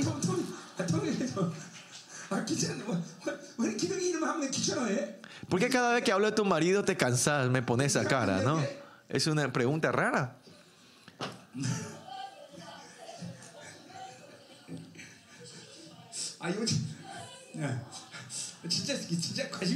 ¿De verdad tiene interés tu marido? Ok, bueno. Y ese es el amor. Por eso miren, que Dios nos ame a nosotros es algo tremendo, ¿no? No es que él viene a tener relación así nomás media. Yo le digo siempre eso. Pablo por eso dice que es el amor de Cristo. ¿Qué quiere decir eso? No es un amor emocional de un hombre débil que ama a otra persona, sino que el raider como raider, raider él tiene, puede tomar toda la responsabilidad para amarnos a nosotros. Más allá para al amarnos nosotros, las cosas que yo no pueda hacer es algo. Él puede dar hasta su vida para amarnos a nosotros. Por eso Pablo dice, con tanta confianza dice, Señor, ¿quién podrá separarme a, mí de ese amor? ¿A cómo se atreven? Vengan todos de una vez. No tengo tiempo, vengan de una vez. Esa confianza viene de Pablo. Por, por, el amor de Dios. El amor es un poder verdadero. Y si reciben ese amor, tienen esta confianza. Tienen que recibir esto ustedes, chicos. 기억까지 와요? 음. 자, 그래서 어, 어, 어, 시를 한다 말했죠, 그렇죠? 그러니까, 그러니까 여기서 공의를 싣고 인을 본다는 건 하나님이 이거 주시는 거 그냥 받아들이는 거야. Por eso si ustedes, 근데 왜 eh, como era, 하나님이 그거 받아들여? siembran justicia y segan misericordia, eso lo recibir. ¿Y es por qué? ¿Por qué no lo reciben? Porque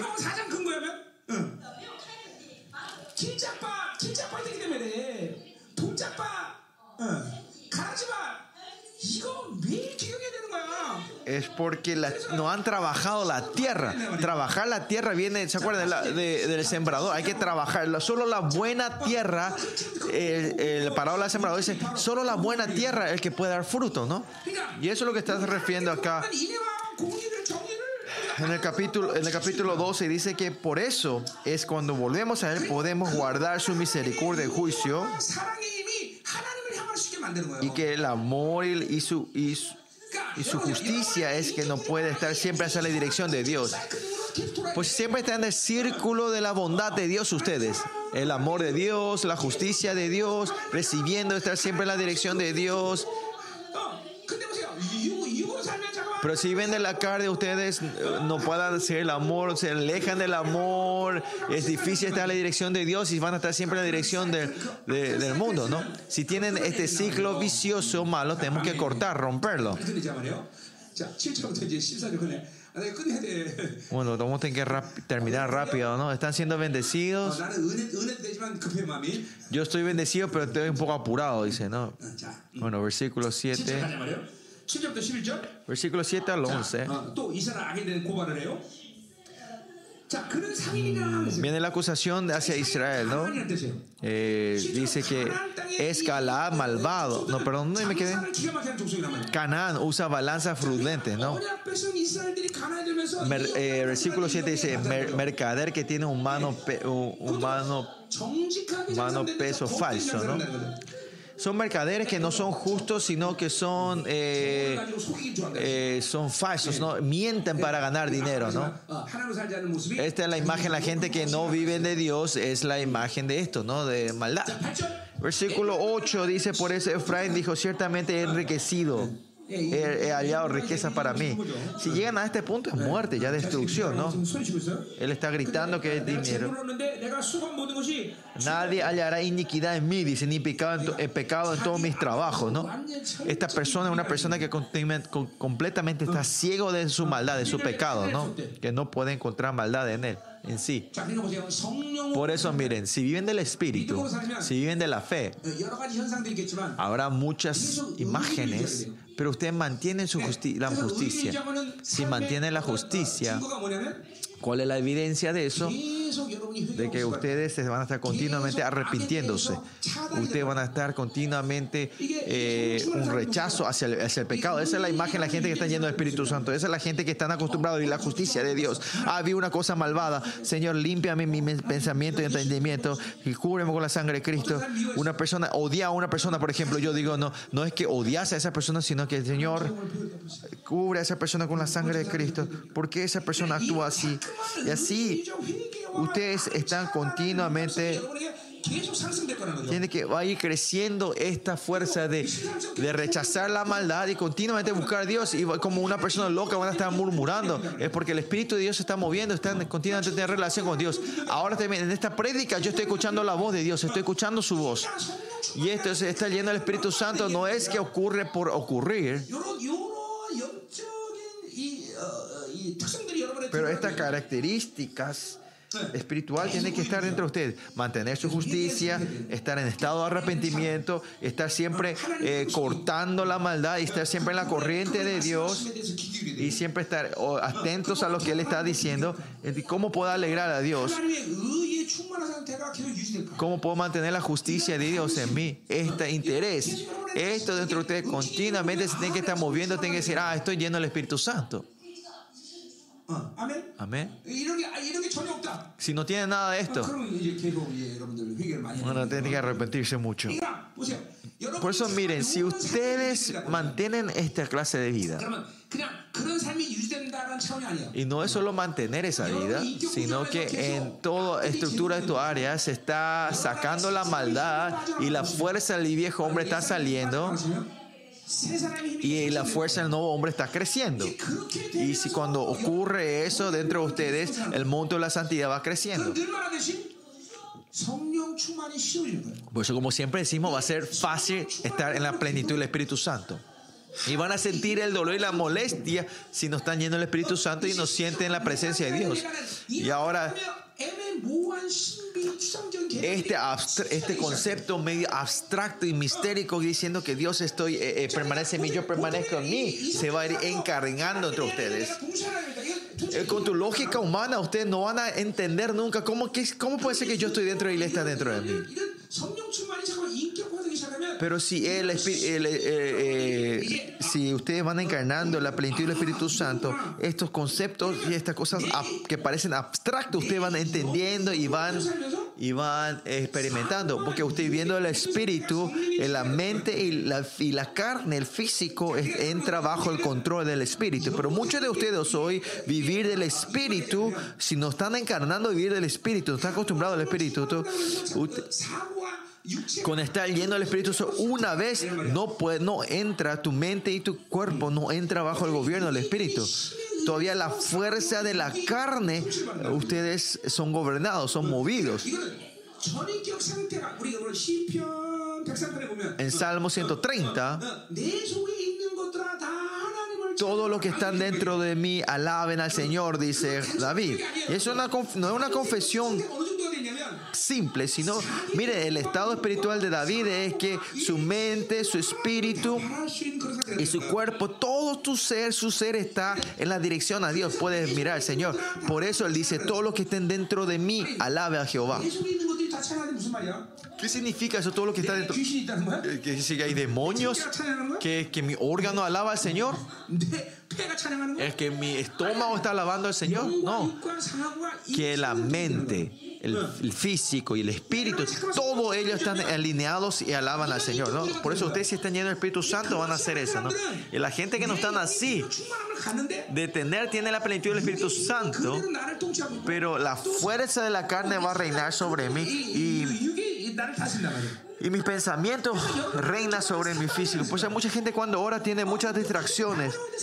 Están orando en lengua, pero están pensando en otras cosas. Ah, ¿será que yo apagué la luz? No, no, no, no apagué la luz de la, de la, de la, de la pieza, no, no apagué la, estofa. Eh, o si no, más allá, te acordás de la película que viste 20 años atrás. ¿Y cuál es la evidencia que tenés? Estás en tanta distracción, es que no están uno en el espíritu, la mente y, y, en, y, el cuerpo, en la carne, ¿no? Pues si usted mantiene continuamente la plenitud del Espíritu Santo, el viejo hombre va a morir. Entonces tu espíritu, tu mente y tu cuerpo, tu físico va a estar alineado y esas personas cuando oren van a abrir el cielo.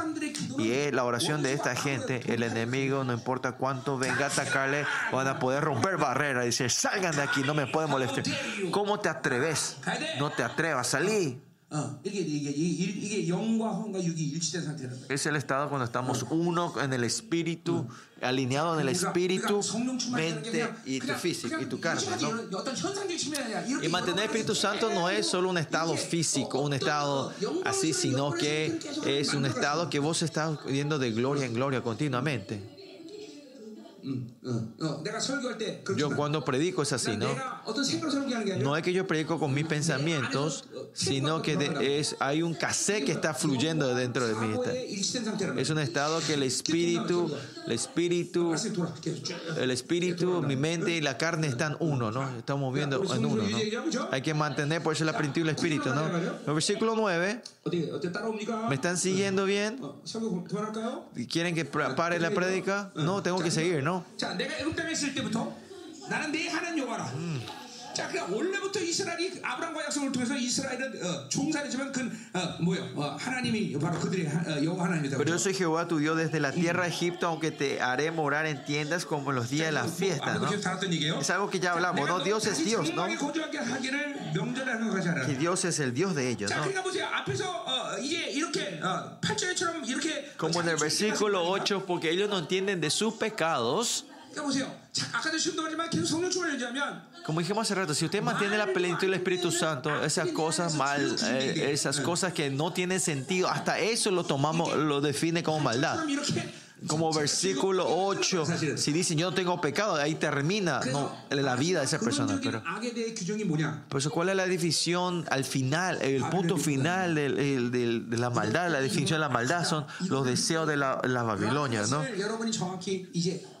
Si ustedes aceptan claramente de que yo quiero arrepentirme, es que está en un estado que completamente están terminando su espiritualidad, estos deseos del de la posesión, seguridad, logro y éxito, placer y poder, idolatría.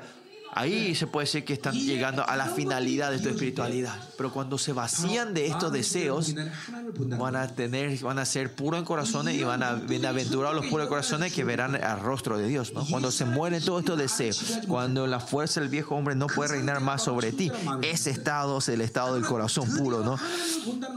Y ahí van a entender qué es vivir de Dios, qué, qué significa mirar a Dios. No, no es por fe, yo te estoy mirando, no, no es eso, no.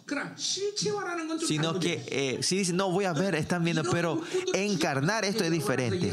Cuando van va matando estos deseos, esto se va a ir encarnando, va a ser algo verdadero, algo real.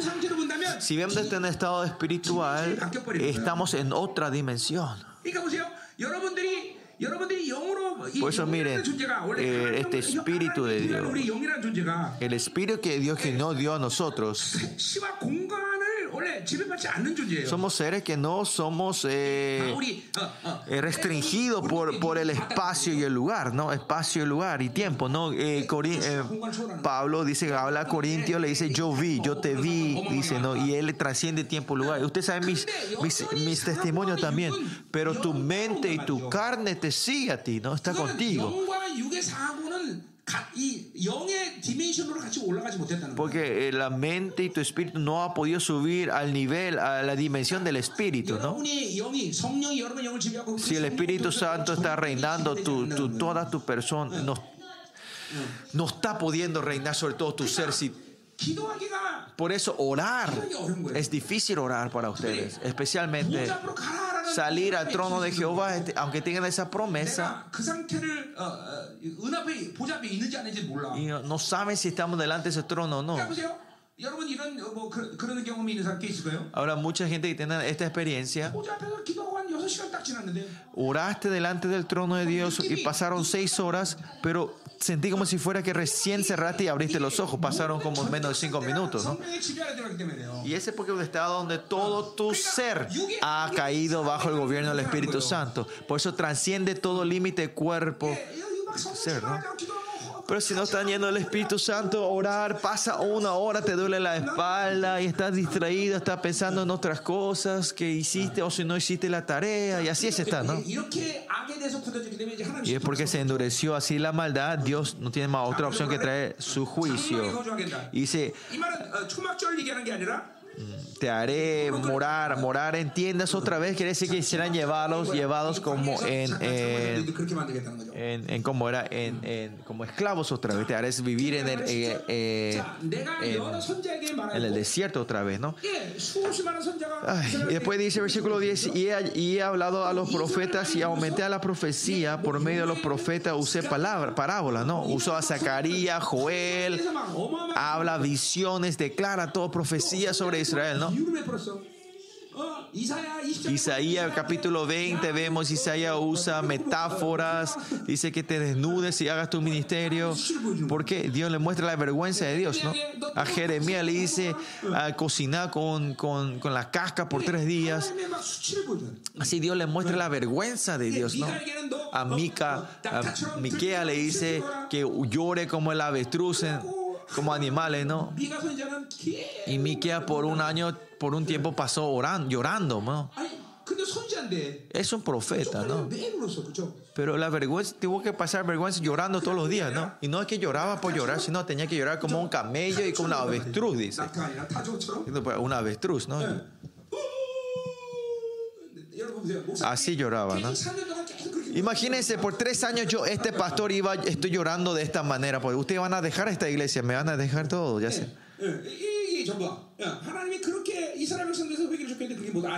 Pero Dios pidió el arrepentimiento así, pero los israelitas no pudieron hacer eso, ¿no?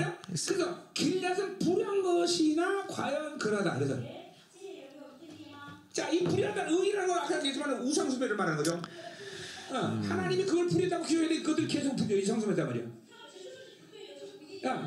Pero acá dice que Galá y eh, iniquidad, ciertamente vanidad han sido, y gracias que un bueyes y sus altares como son montes en sus curros de san, de los campos, ¿no?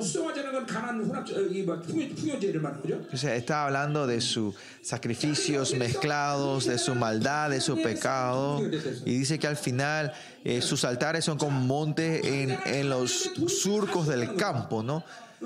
que hay muchas eh, piedras en el camino que no, puede, no pueden ir a hacer el sacrificio. Hace rato hablamos de la tierra. La tierra no pudo ser, no se pudo trabajar la piedra para que no pueda entrar esa semilla. Se transformó en un camino duro, ¿no? Y es inútil, por eso Dios trae su juicio. Pero si ustedes si ahora están escuchando la palabra de Dios, recibiendo esa palabra, está trabajando el corazón de ustedes. Por eso vemos eh, en la parábola del sembrador, la buena tierra, ¿qué clase de tierra es esa?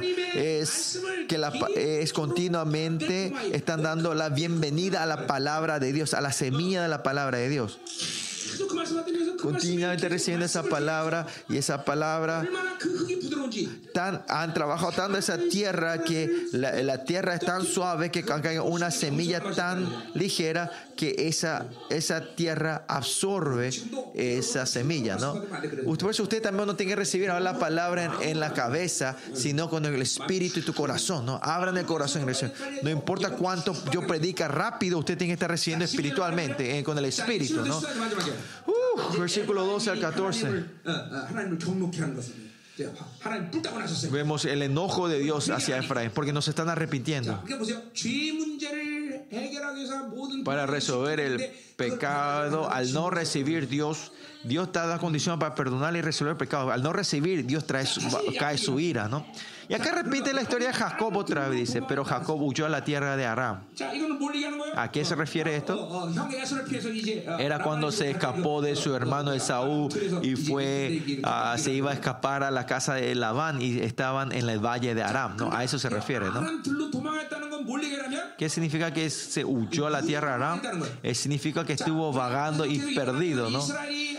Y vimos en los capítulos anteriores que ellos hablamos como becerros como bueyes, animales perdidos, extraviados, dijimos hace en las... Y este de que sean extranjeros y perdidos es, es, el, es el castigo que Dios le da a, Caín en el primer día, ¿no? Y la gente que dicen que es normal vivir sin caminar con Dios, están, están,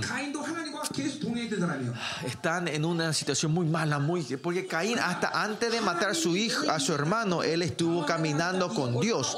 Pero Caín entiende que es un castigo muy grande cuando Dios le dice que se aparte de él y él vaya a, vagarse solo. Y él dice, es temeroso y me da miedo, ¿no?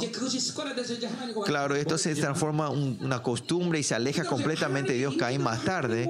Pero eh, perder, perder la presencia, perder eh, eh, estar con Dios, tiene que ser doloroso para ustedes. Si no está lleno del Espíritu Santo es doloroso. Pues no te no digan, ah, este pastor es muy, muy super espiritual. El hombre es uno o lo otro. ¿Vas a vivir de Dios o no vas a vivir de Dios? No hay punto medio. Es así, no, si no, vivi no viviendo de Dios porque hay seguridad y estoy, estoy, eh, estoy cómodo, no tiene que decir está bien, no. Ese momento vos estás dándole energía y creciendo el viejo hombre dentro de ti. Si viven del viejo hombre, no están viviendo del nuevo. Y si viven del nuevo, no están viviendo del viejo. Es uno lo otro, no hay punto neutro. Y ese es el engaño espiritual que ustedes siempre reciben. Es porque no están acostumbrados en tu vida a vivir en la plenitud del Espíritu Santo. Eso es lo que ustedes no saben. Es uno o lo otro siempre. ¿Es nuevo hombre o el viejo hombre? Desde que Dios creó a Adán, eh, la única forma que pueden vivir es caminando con Dios. No pueden, no es que pueden vivir sin caminar con Dios.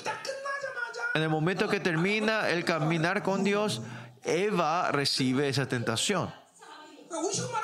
En otra forma de decir nosotros es cuando caminamos con Dios en el nuevo hombre y si en el momento que termina el camino con Dios es estás en el viejo hombre. Instantáneamente si vivís de ti mismo y el demonio te viene a visitarte, ¿no? Pues el único dos caminos en la vida de los hombres es renunciarme a mí, vivir de Dios o vivir de mí. Si yo vivo de mí, el, el demonio, los viene a interferir en tu vida y legalmente la serpiente tiene el derecho a comer la car eh, el polvo, ¿no?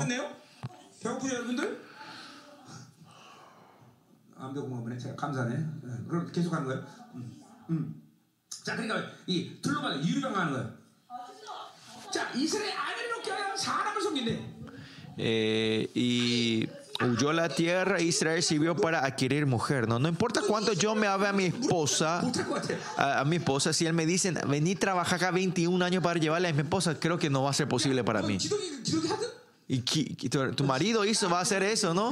Tu marido hace eso, va a poder hacer 21, trabajar 21 años por vos. 야, 뭐 이게 이거. 음. 음. 음. 자, 그러니까 보세요. 자, 보세요.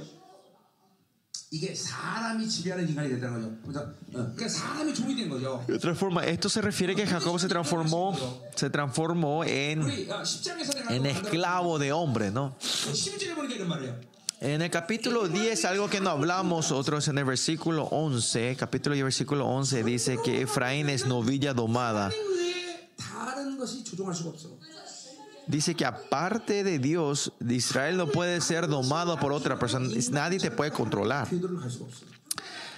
Si el hombre es controlado por otra cosa aparte de Dios, ellos no pueden ir en la dirección y el camino de Dios.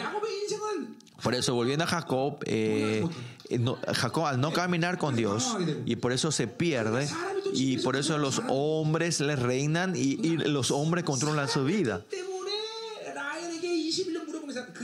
No es porque amó, él vivió 21 años por los eh, por, pero si ves la vida de Jacob, el hombre, los humanos empiezan a manipular y controlar su vida. No es que trabajó fuerte, sino que él, el esclavo.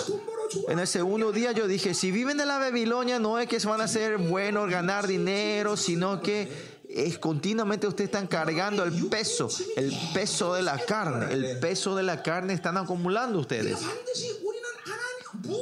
Por eso sea lo que sea que hagamos, tenemos que vivir siempre de Dios nosotros. O si no, continuamente el peso de la carne se va a hacer pesado. En Romanos 8, 12 claramente dice, ustedes no tienen deuda de la carne, no hace falta vivir de la deuda de la carne. Pero si viven de la carne, continuamente van a tener deuda la carne. Dice, yo soy padre, yo tengo que ganar dinero para dar de comer a mi esposa y a mis hijos. Yo soy pastor, yo tengo que hacer algo para, mis, para mi iglesia. Y ahí se transforma tu espíritu, se, eh, una carga fuerte, ¿no? Y versículo 3 dice, y por un profeta Jehová hizo subir a Israel de Egipto, por un profeta fue guardado. Y esto se refiere a Moisés, hablamos del versículo anterior, ¿no? Que el, el cordón del hombre, ¿no? En el capítulo 11, versículo 4, habla, ¿no? Que, que el cordón de hombre, el cordón del amor, se refería a Moisés, ¿no? Ayer dije esto.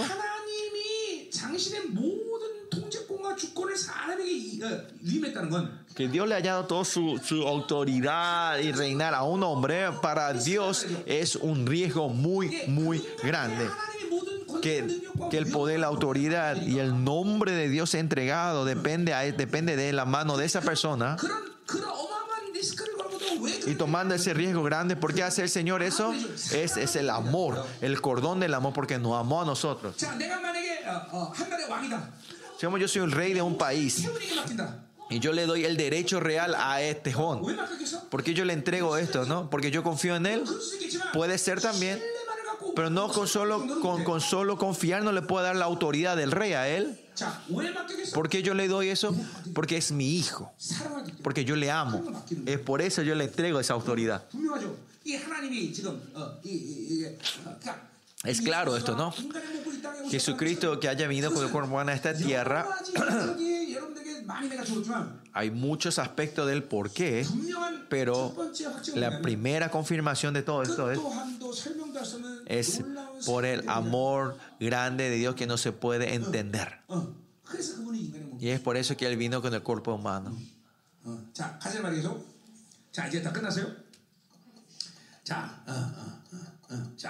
Versículo 14.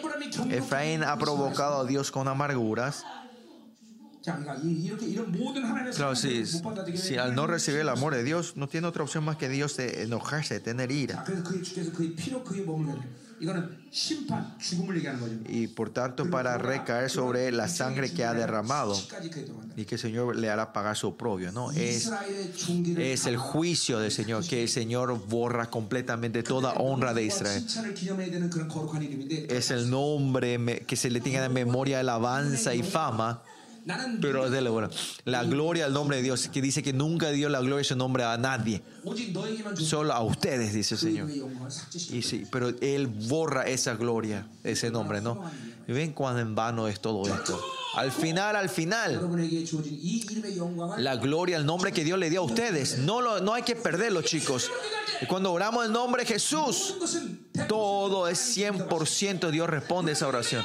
Cuando recibamos la gloria de ese nombre, la obra del enemigo van a empezar a temblar. Podemos pisar todo el nombre con la gloria del nombre. Y esa es tu honra, la honra de ustedes. No lo tomen ligeramente esa gloria y esa honra del nombre que Dios le dio a ustedes. Vamos a orar.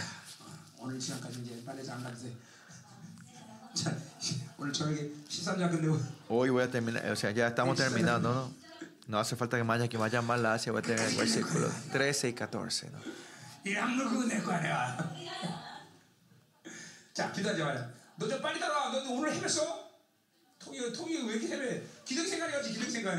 이 악물 그거 내거 아니야. 자, 기도하지 마라. 너 좀 빨리 따라와. 너 오늘 헤맸어? 통이 통이 왜 이렇게 헤매? 기득 생각이었지 기득 생각이니까. 목사님이 기득 생각 빨랐어. 그만해. 형. Deja de pensar en tu marido, no me, no me podés seguir, no me, pu- no me pudiste seguir hoy, dice.